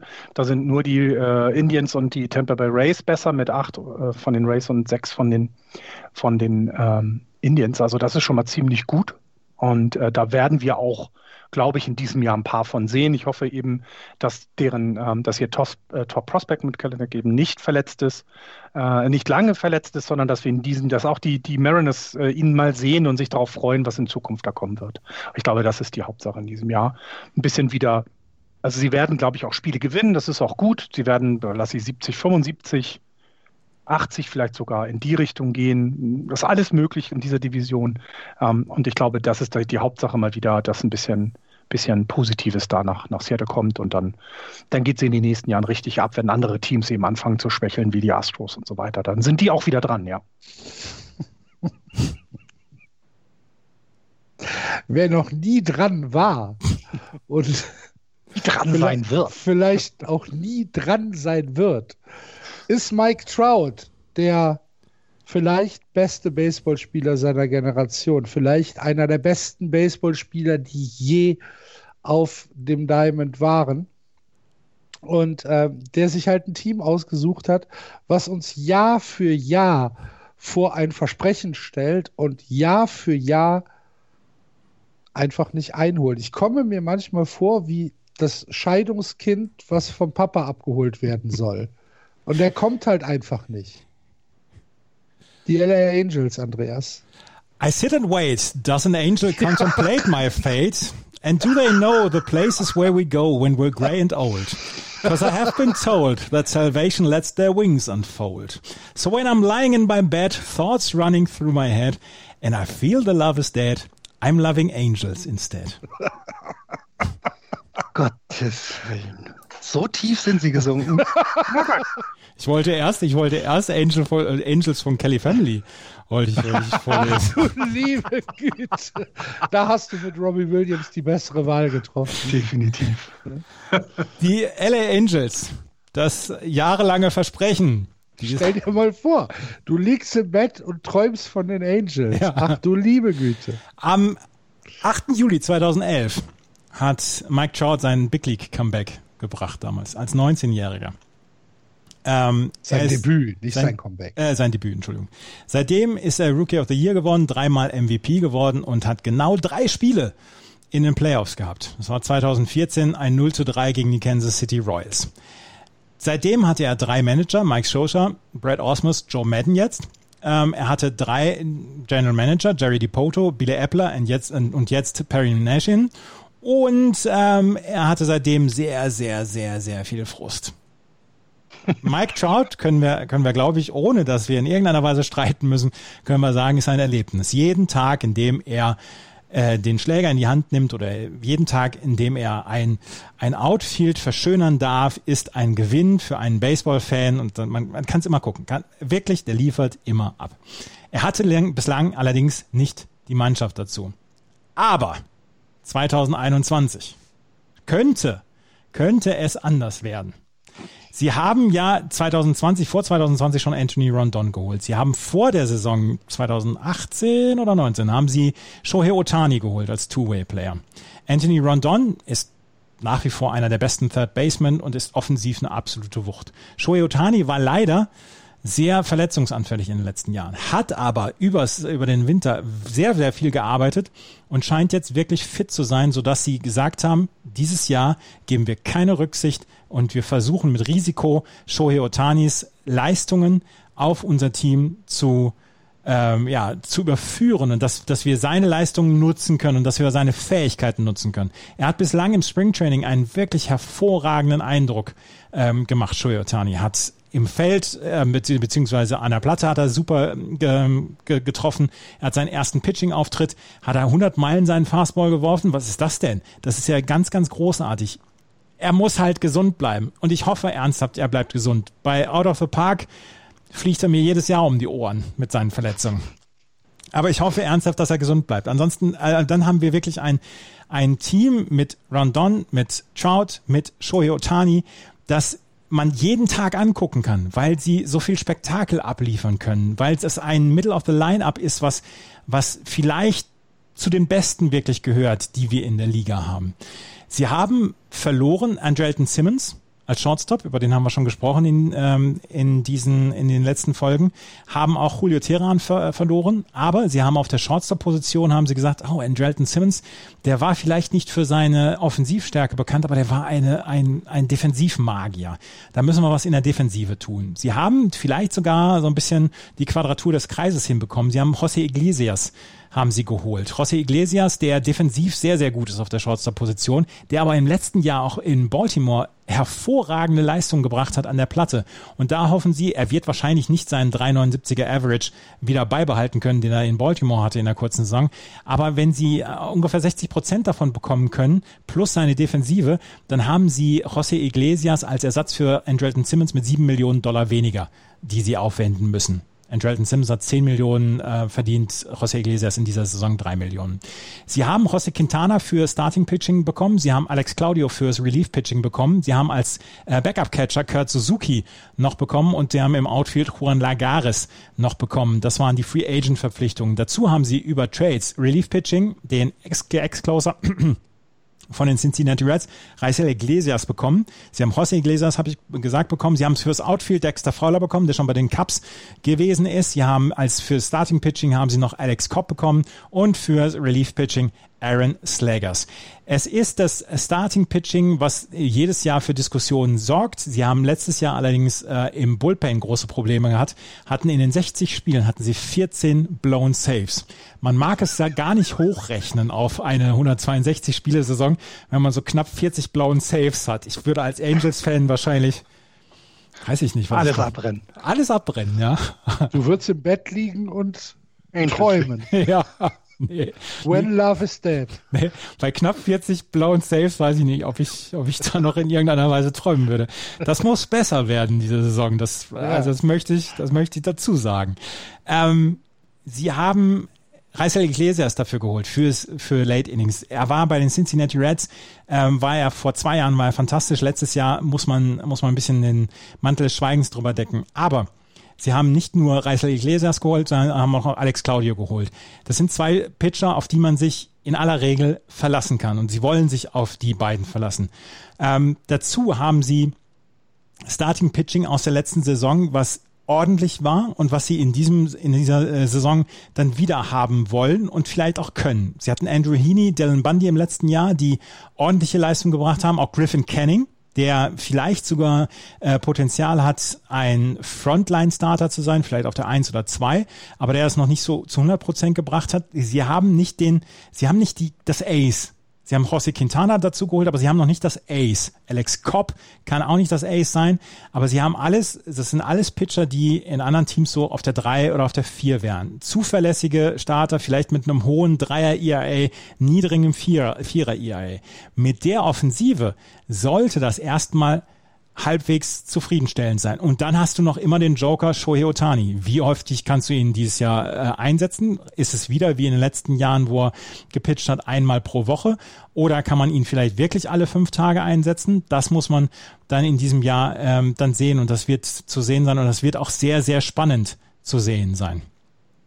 Ähm, über Andrelton Simmons habe ich gesprochen. Wenn wir auf die, auf die einzelnen Positionen schauen, dann sehen wir auf der Catcher-Position Max Stassi. Der wird wohl dann auch die meisten Einsätze bekommen. Kurt Suzuki ist als ähm, als Defensivcatcher quasi nicht zu gebrauchen. Er ist kein guter Defensivcatcher, aber er hat offensiv gute Zahlen. Und da wird es wahrscheinlich darauf hinauslaufen, dass Max Stassi die meisten Einsätze bekommen wird und Kurt Suzuki dann als Backup fungieren wird. Dann haben wir auf der First Base eine sehr interessante Situation, weil eigentlich wollen die LA Angels Jared Walsh die meisten Einsätze geben für die First Base. Das Problem ist allerdings, du hast auch noch immer Albert Buchholz. Albert Buchholz, er heißt eigentlich Albert Buchholz, aber ist bei uns so ein kleiner Running Gag, Albert Buchholz. Ähm, der hat noch dieses Jahr Vertrag bei den ähm, LA Angels. Er bekommt dieses Jahr noch 30 Millionen Dollar und irgendwo muss ihn hinstellen, wenn zum Beispiel Shohei Otani die Age spielt. Kannst du Shohei Otani vielleicht mal im Left Field einsetzen? Willst du ihn im, Feld einsetzen, wenn er pitchen soll? Das ist die Frage. Dann hast du nämlich hier drei Leute für zwei Positionen, äh, für First Base und für die DH-Position. Wo nimmst du Albert Puchholz hin, wenn äh, Shohei Otani die Age macht, machst du, äh, nimmst du dann Albert Puchholz auf die First Base. Albert Puchholz ist allerdings auch schon über 40 Jahre alt. Das Infield insgesamt trotzdem finde ich extrem gut. Jared Walsh Schrägstrich Albert Puchholz. Auf der Second Base hast du David Fletcher, der höchstwahrscheinlich dann auch der Lead-Off-Hitter sein wird. Auf der Third Base, und da werde ich niemals Widerspruch dulden. Anthony Rondon ist einer der spektakulärsten und besten Third Baseman und offensiv stärksten Third Baseman, die diese Liga hat. Und ich finde, das ist ein, ein, eine großartige Verpflichtung, die sie ja schon letztes Jahr gemacht haben. Shortstop wird José Iglesias sein, eher dann für die, ähm, für die Defensivarbeit. Das Outfield ist auch sehr, sehr gut, meiner Meinung nach. Sie haben Justin Upton im Left Field, sie haben Mike Trout im Center Field, sie haben Dexter Fowler im Right Field. Dazu können sie immer noch Juan Lagares mit reinnehmen oder Taylor Ward, der auf den beiden Außenpositionen noch einsetzbar ist. Also auch hier haben sie ein Backup ähm, mit installiert. Und dann haben sie halt noch Shohei Otani für die DH-Position. Wenn du dir das anguckst, was das, was das für ein Line-Up ist. Du hast David Fletcher als Lead-Off, danach Mike Trout, dann Anthony Rondon, dann Shohei Otani, dann Albert Puchholz, dann José Iglesias, dann Justin Upton, dann Dexter Fowler und auf der 9 Max Tessie. Das ist eine offensiv Kombination von Talent, wo du, wenn sie gesund bleiben, du wirklich eine ganze Menge bekommen kannst. Sie haben letztes Jahr dann noch die, ihren Top-Prospect Joe Adele dabei gehabt, aber das ist eher ein Verkehrsunfall leider gewesen. Joe Adele, hoffen Sie, dass Sie den dieses Jahr in der AAA ausbilden können, weil der sah letztes Jahr wirklich leider noch überfordert aus. Dann hast du halt, wie gesagt, Kurt Suzuki in der Rotation, Heaney, Bundy, Quintana, Canning, Shohei Otani und Alex Cobb und im Bullpen Reisel Iglesias, Ty Buttrey und Alex Claudio zum Beispiel. Die Fangraphs hat sie bei 84 Siegen und 78 Niederlagen und Pekota hat sie bei 86 Nieder Siegen und 76 Niederlagen. Da würde ich sie jetzt tatsächlich auch so sehen, zwischen 84 und 86 Siegen. Und ich habe sie auf Platz zwei. Und ich sage euch und allen Hörerinnen und Hörern, das ist ein Team, was man sich dieses Jahr immer angucken kann, wenn sie spielen. Und äh, wenn man die Möglichkeit hat, die Angels zu sehen, dann sollte man sie sich angucken. Ich glaube, das ist mit Joe Madden dann noch, ist das ein super Team. So, das ist der Hype-Train. Ah, ah. Also, heute Morgen hieß es, es gibt den Wutzug und den Hype-Train und ich habe dann gesagt, naja, ich stehe eher noch am Fahrkartenautomat und gucke, für welchen ich mir den jetzt ein Ticket hole. Also überzeugt hast du mich noch nicht. Du hast. Äh, Was? Äh, nee, du hast mich tatsächlich nicht überzeugt. Also ich habe sie trotzdem auch auf Platz zwei, weil ich glaube, dass die Astros dieses Jahr einfach nicht so stark sind. Punkt. Die Angels sind stärker, deswegen auf Platz zwei mit auch leider dann wenig Chancen in die Playoffs zu kommen, weil ich nicht glaube, dass, äh, wenn wir nur bei zwei Wildcards in diesem Jahr sind, die aus der West kommen wird, die ist dafür zu schlecht. Du hast die Offensive angesprochen, die ist fantastisch. Ich glaube, da müssen wir nicht drüber diskutieren. Im letzten Jahr war sie von den Rankings her na, also ähm, du hast mit Home Runs Platz 10 waren sie, Average waren sie Platz 13 in der gesamten Liga bei 30 Teams. Das ist echt gut. Das ist, äh, äh, die klopfen da ans obere Drittel ran. On Base Percentage sind sie im oberen Drittel, auch in Runs scored sind sie im oberen Drittel. Das ist alles okay. Starting Pitching Platz 29 beim ERA, Platz 22 beim Whip, bei, bei den Home Runs per 9 Innings Platz 21. Das ist eben die Schwäche. Und du, sie haben sich verstärkt. Ich finde, ähm, Sie haben auf, also ich gehe mal davon aus, dass sie sich um die großen Free Agents auch bemüht haben, was das Starting Pitching angeht, aber sie können eben nicht, äh, wie andere Teams es können.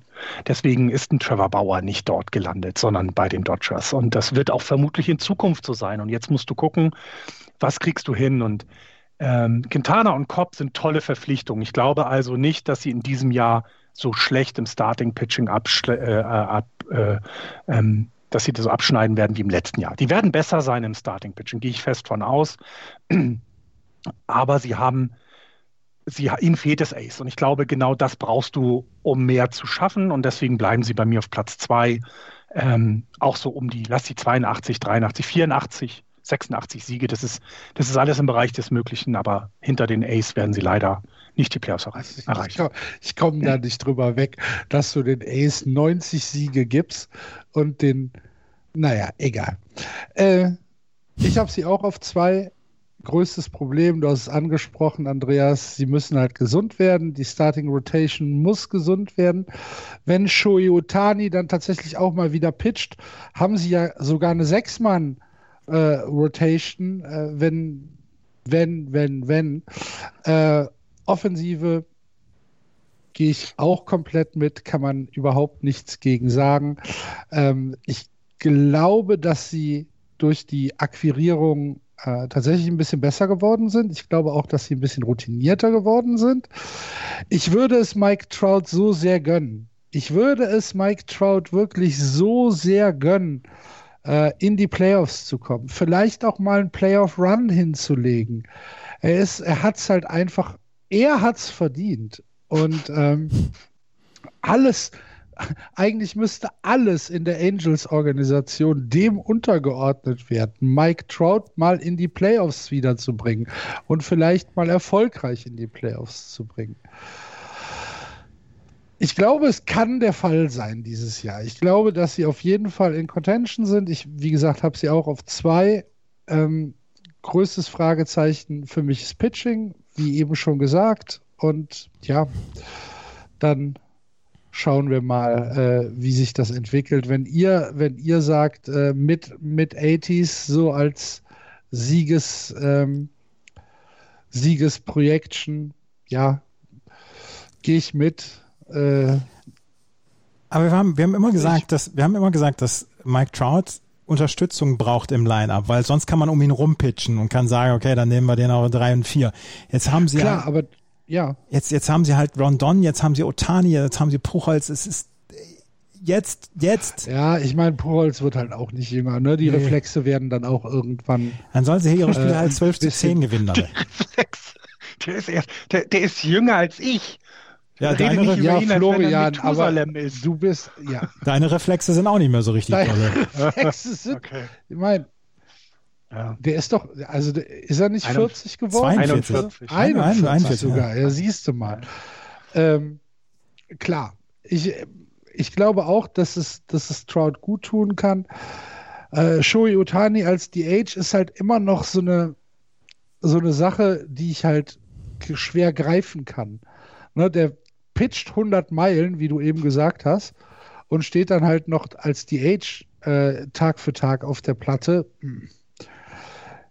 Ich bin, ich, ich, kann das noch, ich kann das, ich kann das schwer einordnen, äh, in, inwieweit man diese beiden doch sehr unterschiedlichen äh, Sportarten, einmal das Werfen und einmal das Schlagen, so vereinen kann, dass man in beiden halt äh, Topklasse ist. Schauen wir mal. Ähm, aber ja, ich, ich, ich gebe dir ja recht und ich glaube, ich glaube halt auch, dass es, dass es eine Chance gibt für die Angels. Sie dürfen es halt einfach nicht verkacken dieses Jahr. Weil wenn es dann dieses Jahr wieder nicht funktioniert, ja, was soll denn noch passieren? Was, was soll denn noch passieren? Glaub, ich meine, es sind noch ein paar Free Agents da. Ne? Vielleicht kaufen sie noch. Rick Porcello hat noch keinen Verein. Ja, Cole Hamels hat noch keinen Verein. Das wären äh, alles Themen, die da echt äh, und, und, genau und jetzt auch mal klares Zeichen äh, geben. Starting Pitching ist unser Problem. Da werden wir jetzt zuschlagen einfach auch dieses Zeichen geben und nicht wie im letzten Jahr, wo alle gesagt haben, ihr braucht Pitching, Pitching, Pitching und du holst ja Rendon, was an sich eine Top-Verpflichtung ist, keine Frage. Aber das ist nicht das Problem der, der, der Angels gewesen in den letzten Jahren, dass sie offensiv zu schlecht sind, sondern es ist das Starting und Relief-Pitching. Und da müssen sie jetzt was tun.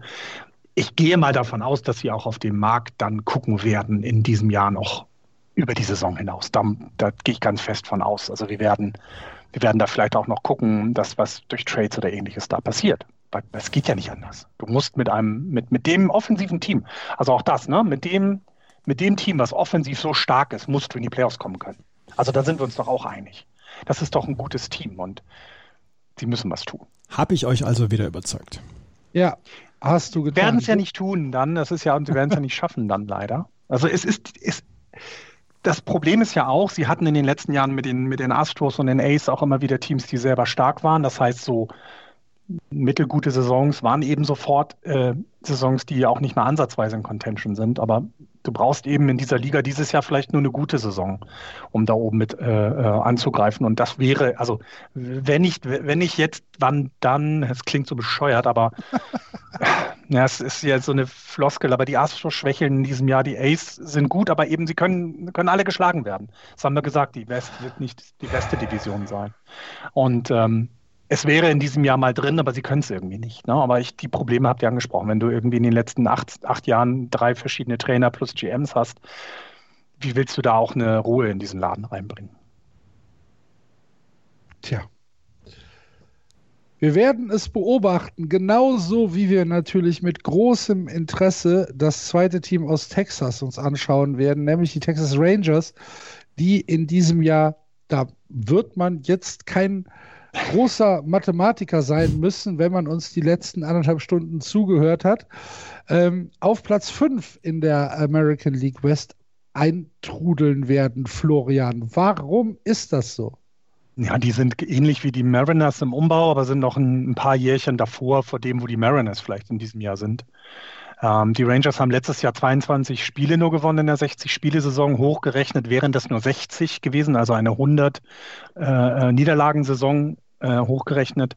Ähm, das ist schlecht. Ähm, das, das war aber auch so zu erwarten. Ähm, sie sind nicht mal das schlechteste Team der MLB gewesen, weil die Pirates noch weniger Spiele gewonnen haben, aber halt in der American League. Und das Ganze eben mit einem neuen Ballpark ist natürlich nicht schön, aber es, sie sind halt genau in einer Phase, in der, in der sehr viel in der Organisation umgebaut wurde. Sie haben jetzt einen neuen General Manager für die äh, verpflichtet. Ähm, Chris Young äh, kommt aus dem äh, MLB Commissioners Office. Er ist äh, jemand, der in Dallas äh, aufgewachsen ist, also Tex, wie heißt die, Texaner ist. Wie heißt das auf Amerika? Amerikanisch Texien. Texaner ist, der also mit vielleicht auch dem, was da los ist, sehr gut umgehen kann. Und ja, sie müssen jetzt ähm, die Organisation ein bisschen umbauen. Sie haben aber auch eben entsprechend was gemacht. Also ähm, Chris Young hat in der im, im, im Office da ein bisschen, bisschen umgebaut, haben viele Leute in Richtung Analytics und Research geholt, also gar nicht mehr so, also so, ja, versucht die Franchise jetzt halt quasi in, das, in dieses Jahrtausend zu bringen, sagen wir es mal so, wie es ist. Ähm, wir wissen alle, dass es ähm, im Baseball immer wichtiger wird, dass du, dass du mit Zahlen entsprechend oder die Zahlen entsprechend interpretieren kannst. Dieses Jahr sind die Rangers ein, ein, ein Baseball-Team, was nicht gut ist, ähm, das wissen alle. Das, es ist auch in diesem Jahr nicht irgendwie ansatzweise äh, geplant, dass da was passiert. Sie müssen aber ja trotzdem, und wir haben in diesem Jahr, werden wir wieder Zuschauer in den Ligen haben. Sie müssen in ihr neues, tolles Stadion dann auch mal Leute äh, reinbringen. Und du bringst nur Leute in das Stadion, wenn du Spiele gewinnst zum einen oder wenn du eben junge Leute präsentierst, die dir in Zukunft eben Spiele gewinnen werden. Und ich glaube, das ist das Thema dieses Jahr bei den bei den, bei den Texas Rangers. Sie haben ähm, ihre Line-Up ein bisschen, bisschen verstärkt, indem sie David Dahl geholt haben und Nate Lowe mit dem Trade mit den, ähm, mit den Tampa Bay Rays. Das ist aber jetzt, ja, das ist okay, das ist nichts, was sie voranbringen wird. Ähm, das Starting-Pitching ist ja, beim letzten Jahr, wie man das bei der Anzahl der Niederlagen und äh, oder auch den Siegen eben nicht das Beste. Ne? Das ist auch in diesem Jahr nicht gut. Ähm, wir haben, äh, fangen wir damit mal an, Kyle Gibson, ähm, äh, Jordan Lyles, äh, äh, Koei Arihara, vielleicht so als, als Highlight, äh, komme ich gleich zu, dann haben sie den Dunning äh, in einem Trade mit den, mit den White Sox letztes Jahr geholt und Mike Fultine, Fultinewitz von den, ähm, war letztes Jahr bei den Atlanta Braves, hat dieses Jahr bei den ähm, Texas Rangers unterschrieben. Also das ist eine, eine mediokre Line-up Starting Pitching. Das ist nichts Gutes, da ist nicht viel zu erwarten. Ähm, die, die Line-Up selber, wenn wir dann gucken, wie es in der Offensive aussieht, da waren sie letztes Jahr vom, vom Betting Average her, waren sie letztes Jahr auf Platz 29 in der Liga und wir können davon ausgehen, dass dann der letzte entweder äh, die Pirates oder die Red Sox waren. Ähm, bei Run Scored waren es, glaube ich, sogar die Red Sox. Die haben am wenigsten im letzten Jahr gehabt. Da waren die äh, Texas Rangers dann noch einen Platz besser. Bei Home Runs sind sie Platz 23 gewesen. Also da ist, ich glaube, in diesem Jahr ein bisschen Steigerung zu erwarten, aber das bedeutet eben, dass du keine 60 Spiele nur gewinnst, sondern vielleicht 65, 66 maximal 70. Ähm, wenn man sich das anguckt, schauen wir uns das Infield an. Äh, José Trevino als ähm, Catcher der sich das Ganze angucken wird. Ähm, ich, also, wie soll man das sagen? Der, der wird eben entsprechend äh, jetzt auf der Catching-Position sitzen, aber er ist halt auch noch jung und, und man erwartet jetzt nicht, dass der komplett einschlagen wird. Ähm, sie haben einen Prospect in den Reihen, der eben entsprechend äh, auf der Position auch sitzen kann und da wird man dann in diesem Jahr dann auch entsprechend äh, mal was machen. Sie haben ja noch Jonah Heim äh, als weiteren Catcher. Ähm, das ist nicht, nichts, nichts Gutes ist dort zu erwarten, nichts Großes ist dort zu erwarten. Ähm, auf der First Base haben wir Nate Low. Es kann natürlich sein, dass, äh, dass, also es kann gut sein, dass Nate Lowe die Saison auch auf der First Base beginnt, aber Ronald Guzman ähm, ist einer, der da auch dann entsprechend ihn ablösen könnte. Auf Second Base haben wir Nick Solak, ähm, auch wieder ein junger Spieler. Ähm, das heißt, hier, der, der wird seine, ja, der wird, der wird halt lernen dann auf dieser Position. Anders kann man es jetzt nicht erklären. Ich versuche die gerade gut zu reden, aber es gelingt mir nicht. Äh, wir haben Rogan Odor auf der, auf der Third Base und äh, mit Asaya Keiner Falefa ähm, ähm, Shortstop, der letztes, also der, der ein Gold Glove Award äh, mal für äh, äh, Third Base gewonnen hat, aber dadurch, dass jetzt eben entsprechend sich Veränderungen in der Organisation haben, haben sie äh, Kinder Verlefer auf die, auf die Shortstop-Position gepackt. Dieser Übergang hat er auch ganz gut hinbekommen. Ähm, Das heißt, ähm, da ist er defensiv einfach äh, äh, jetzt gesetzt und das tat ihm auch ganz gut. Er ist ein okayer Hitter. Also man geht in diesem Jahr von irgendwie ein 280er Betting Average von ihm aus. Das ist so gut, so weiter okay. Ähm, sie haben jetzt ähm, dann auf, ähm, auf, dem auf dem Designated Hitter haben sie Chris Davis hier angegeben als derjenige, der das angehen kann. Auch das äh, kann durch äh, Willie Calhoun dann ersetzt werden. Ähm, da muss man gucken, wie sich das äh, aufteilen. Calhoun ist halt eben noch ein bisschen jüngerer als Chris Davis. Chris Davis hat im letzten Jahr tatsächlich keine gute Saison gehabt. Jetzt nicht zu wechseln mit dem Chris Davis von Baltimore. Der hatte eine richtig schlechte Saison. Chris Davis von ähm, Tex von den Rangers hat, ähm, hat im letzten Jahr äh, bei, ich weiß gar nicht, wo er war, der war bei in Oakland war, genau hat halt einfach keine gute Saison gehabt und wird in diesem Jahr auch nicht richtig einschlagen. Deswegen kann es sehr gut sein, dass mit Calhoun dann eben jemand dort auf dem, auf dem Designated Position ist, das okay ist. Äh, das Outfield hast du mit äh, dem einer der Top Prospects, Lodi Taveras, äh, aufgefüllt oder äh, ausgefüllt, Joey Gallo im Right Field und David Dahl, den sie aus, äh, aus Colorado geholt haben im letzten Jahr schon im Dezember, äh, dann, dass der das Outfield dann komplettiert. Ja, ist okay ich glaube, ähm, die Leute freuen sich, wenn sie die jungen Leute sehen und das ist auch das Hauptaugenmerk, glaube ich, in diesem Jahr. Das Bullpen im letzten Jahr auch ähm, unter den Top letzten, also, also was den äh, ERA angeht, unter den äh, letzten fünf der Liga, äh, in den letzten acht der Liga, so Platz 22. Der Rest war dann soweit okay, aber auch nicht stark, ganz knapp unter Mittelmaß. Da hat sich nicht viel geändert. Sie haben aus dem Trade mit den Dodgers in diesem Jahr noch jemanden für das Middle Relief bekommen mit Josh Sports, ein sehr schön auszusprechender Name. Und Brett DeGois äh, haben sie in Rule 5 Draft letztes Jahr schon von den, von den Dodgers geholt. Das ist jetzt nichts, was das quasi verbessern wird, aber sie haben das halt aufgefüllt, sagen wir es mal so, wie es ist. Ähm, und Hauptaugenmerk der Rangers ist, dass du dass du in diesem Jahr eben von Taveras äh, Zeiten siehst. Da ist halt wirklich wieder die Frage, Service Time Manipulation, wir haben das Thema mal angesprochen, wenn du einen Prospect schon einen Big League, äh, die Big League Saison starten lässt, dann verlieren die, dann verlierst du als Team ein Jahr Vertragslaufzeit. Ähm, das ist ein riesengroßes Thema. Das wird auch im nächsten kollektiven Bargain Agreement ein riesengroßes Thema werden. Ähm, wir haben das jetzt bei den Mariners gesehen, ähm, was da passiert. Ähm, dass eben, der, ne, das hat mir jetzt gar nicht angesprochen in deren, in der Vorschau, dass der, der General Manager ja da auch entsprechend, oder was der, nicht der Manager, der, das war irgendeiner President, was auch immer, auf Baseball irgendwas, der da entsprechend gehen musste, weil er eben mal Themen angesprochen hat, äh, sowas wie Service Time Manipulation, dass das ein in, der, in den Organisationen ein Thema ist. Und deswegen ist die Frage, wann sehen wir äh, Leo Di Taveras, hatte ich gesagt, ist im Outfield. Wir haben aber noch äh, Josh Young dabei, der ähm, ja, also als wenn nicht sogar das Top-Prospect gesehen wird, sogar noch mehr als Taveras, aber ja, wird es denn in diesem Jahr dazu kommen und wann wird es dazu kommen? Wir haben mit Dane Dunning einen Starting-Pitcher, der äh, in der Warteschleife steht und da erwartet man auch, dass wir irgendwann im Juni, Juli dann entsprechend ähm, ihn mal auf dem Mount sehen werden. Ähm, und dann kann man eben schon mal schauen, was, was in diesem Jahr dann ähm, oder was dann in den nächsten Jahren von ihm erwartet ist. Baut man um ihn herum ähm, baut man um ihn herum dann entsprechend die Line-up auf, äh, wie stark ist er. Ähm, also das ist schon mal gut. Sam Huff haben wir noch. Ähm, auch, auch das ist wieder die Frage, ne? also wie stark, wie stark und wie gut ist es, hat das letzte Jahr diesen jungen Leuten getan, indem sie eben kein äh, Class A, Double A, äh, Single A Level spielen konnten. Braucht er vielleicht erstmal noch ein paar At-Bats in der Triple A, bevor er in die Big League kommt? Aber das sind alles Themen, die wir dann in diesem Jahr den Rangers sehen werden. Ich glaube, es ist leider nicht so spektakuläres dabei, dass man sagen kann, guckt auf dieses junge Team und schaut euch dort Spiele an. Ich glaube, die Rangers werden sehr viele Spiele verlieren. Lass sie 65 am Ende gewonnen haben, dann ja, haben wir hoffentlich äh, vielleicht in der zweiten Hälfte der Saison junge Leute, die die Spiele gewonnen haben. Dann macht es, glaube ich, auch äh, für die Fans der Rangers wieder mehr Spaß, um zu sehen, in, in, in was es dann äh, in zwei bis drei Jahren gehen kann bei den Rangers. Wir alle haben sie auf Platz sechs, äh, auf Platz fünf, Platz sechs gibt es nicht, Platz fünf, auf Platz fünf getippt. Ähm, ich glaube, das ist völlig okay. Da ist nicht mehr zu erwarten dieses Jahr.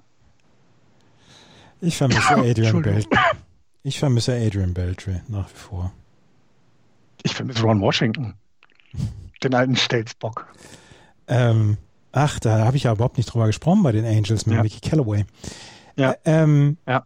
Ich, also ich, ich möchte mich dem anschließen, was, was du gesagt hast. Ich glaube auch nicht, dass das Team in irgendeiner Weise dieses Jahr interessant sein könnte, wie zum Beispiel die Seattle Mariners, die äh, unter anderem mit Jerry Kalinick jemanden haben, dem, wegen dem es sich vielleicht dann noch lohnt, Mitte der Saison mal einzuschalten. Ähm, ich glaube, dass die Texas Rangers im Moment das klar schwächste Team in der AL West sind und dass sie dann auch relativ abgeschlagen den fünften Platz belegen werden. Ja, glaube ich auch. Es gibt ein paar Dinge, die Hoffnung machen. Kyle Gibson, Koei Aihara, Mike Voltinowitz, das äh, sind, sind Leute, die können auch dieses Jahr schon äh, was machen. Alles, was dahinter ist, ob das jetzt ähm, das gesamte, das gesamte Pitching-Stuff äh, mit Lyles, mit Cody, mit Dunning, mit Hearn oder mit, mit, mit Yang ist, da muss man, muss man schauen, wie sich wie sich das dann entwickelt und dann hast du halt noch so ein paar Longshots. Äh, ich bin mir halt noch nicht hundertprozentig sicher, wie der Aufbau für die nächsten Jahre aussehen will, weil das, was du gesagt hast, Florian, es ist nichts Spektakuläres dabei. Es ist nichts dabei, wo du sagst, oh, da werden wir in zwei Jahren, werden wir hier ein Team sehen oder in drei oder in vier oder in fünf, ähm, was, äh, was auf jeden Fall in Contention kommen wird. Es ist nicht die Situation wie mit, ähm, mit den äh, San Diego Padres zum mhm. Beispiel. Es ist nicht die Situation wie mit den 2014er Houston Astros oder 2012er Houston Astros. Ähm, es ist ein bisschen, ich finde, sehr konservativ ist man daran gegangen. Ähm, ich verstehe auch nicht warum, ne? Also das ist genau das. Also warum gehst du denn nicht wirklich all in? Die, die Texas Rangers haben. Ja, all in muss es ja gar nicht sein. Nee, nee, was den Prospect angeht. Also sie haben einen Prospect in den Top 100 in der Keith Law Liste. Ja, genau. Das ist zu wenig, wenn du, wenig. Wenn du eben selber über die Free Agency nichts machst. Ne? Das ist genau das. Sie haben jetzt ein paar gute Trades gemacht, mit den Dunning zum Beispiel, hatte ich gerade erwähnt. Aber es ist nicht es ist kein Fernando Tatis Jr., es ist kein Ronald Acuna Jr. Also das, wo die Leute sich jetzt schon drauf freuen, dass der in zwei Jahren kommt. Genau, und die, die, Texas Rangers haben jetzt nicht diese Reputation wie von mir aus die St. Louis Cardinals, dass die halt einfach mal in äh, drei, die, in drei Minor Leagues äh, Teams einen Würfel äh, auslegen und irgendeiner würfelt einen Sechserpasch und darf dann hochkommen und der macht dann äh, ein 0,71er IAA oder irgendwie sowas. Das, oh ich, hasse, äh, ich hasse die Cardinals jetzt schon. jetzt schon. Hast noch zwei Wochen Zeit. Ja. Äh, ich, ich glaube halt äh, tatsächlich, dass mir so ein bisschen der Mut fehlt, ein bisschen äh, die Angriffslust fehlt. Und ich meine, vielleicht warten sie noch zwei Jahre. Vielleicht sagen sie, okay, bei den Astros schließt sich das Fenster so langsam, bei den Athletics äh, schließt sich das Fenster. Was die Angels machen, müssen wir dieses Jahr mal abwarten. Seattle ist ein Jahr vor oder vielleicht auch zwei und wir warten jetzt noch ein Jahr oder zwei. Das kann sein. Übrigens, äh, 2,24 hatten die Texas Rangers letztes Jahr als Run scored und die Red Sox hatten 2,92. Ne? Ja. Also so viel zu deinem. Entschuldigung. Ja, ich sag's nur nochmal. Ja, ich, ich sage nie wieder was gegen die Red Sox. Entschuldigung. Meine Güte, unter dem Bus werde ich geworfen. Ey. Ja. ähm, mir fehlt halt so ein bisschen, mir fehlt so ein bisschen die Vision in Texas. Mhm. Dieses Jahr werden sie Fünfter und äh, dann schauen wir mal, wie sich das im nächsten Jahr entwickelt. Es kann eigentlich nur besser werden.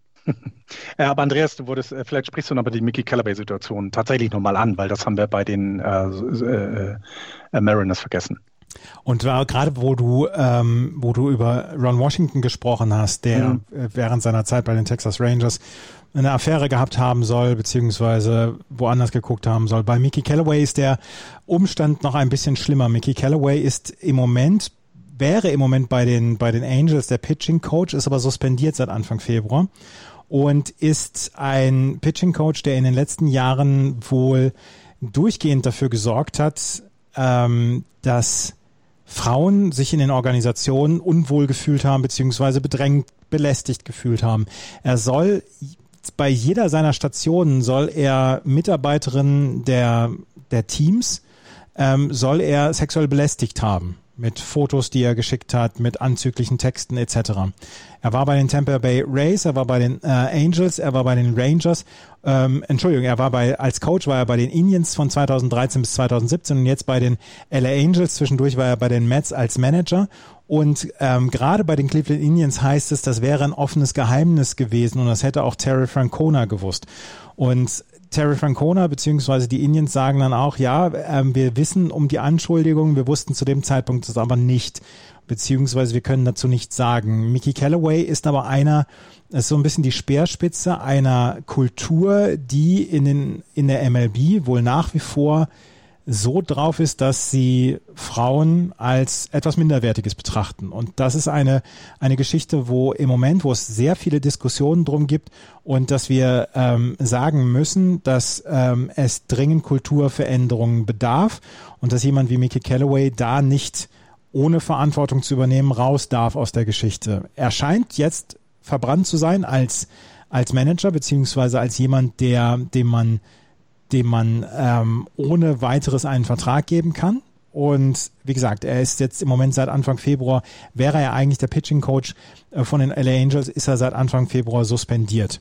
Und ähm, wie es da weitergeht, das wissen wir zu diesem Zeitpunkt noch nicht, aber wir werden wahrscheinlich in den nächsten Wochen und Monaten darauf nochmal eingehen.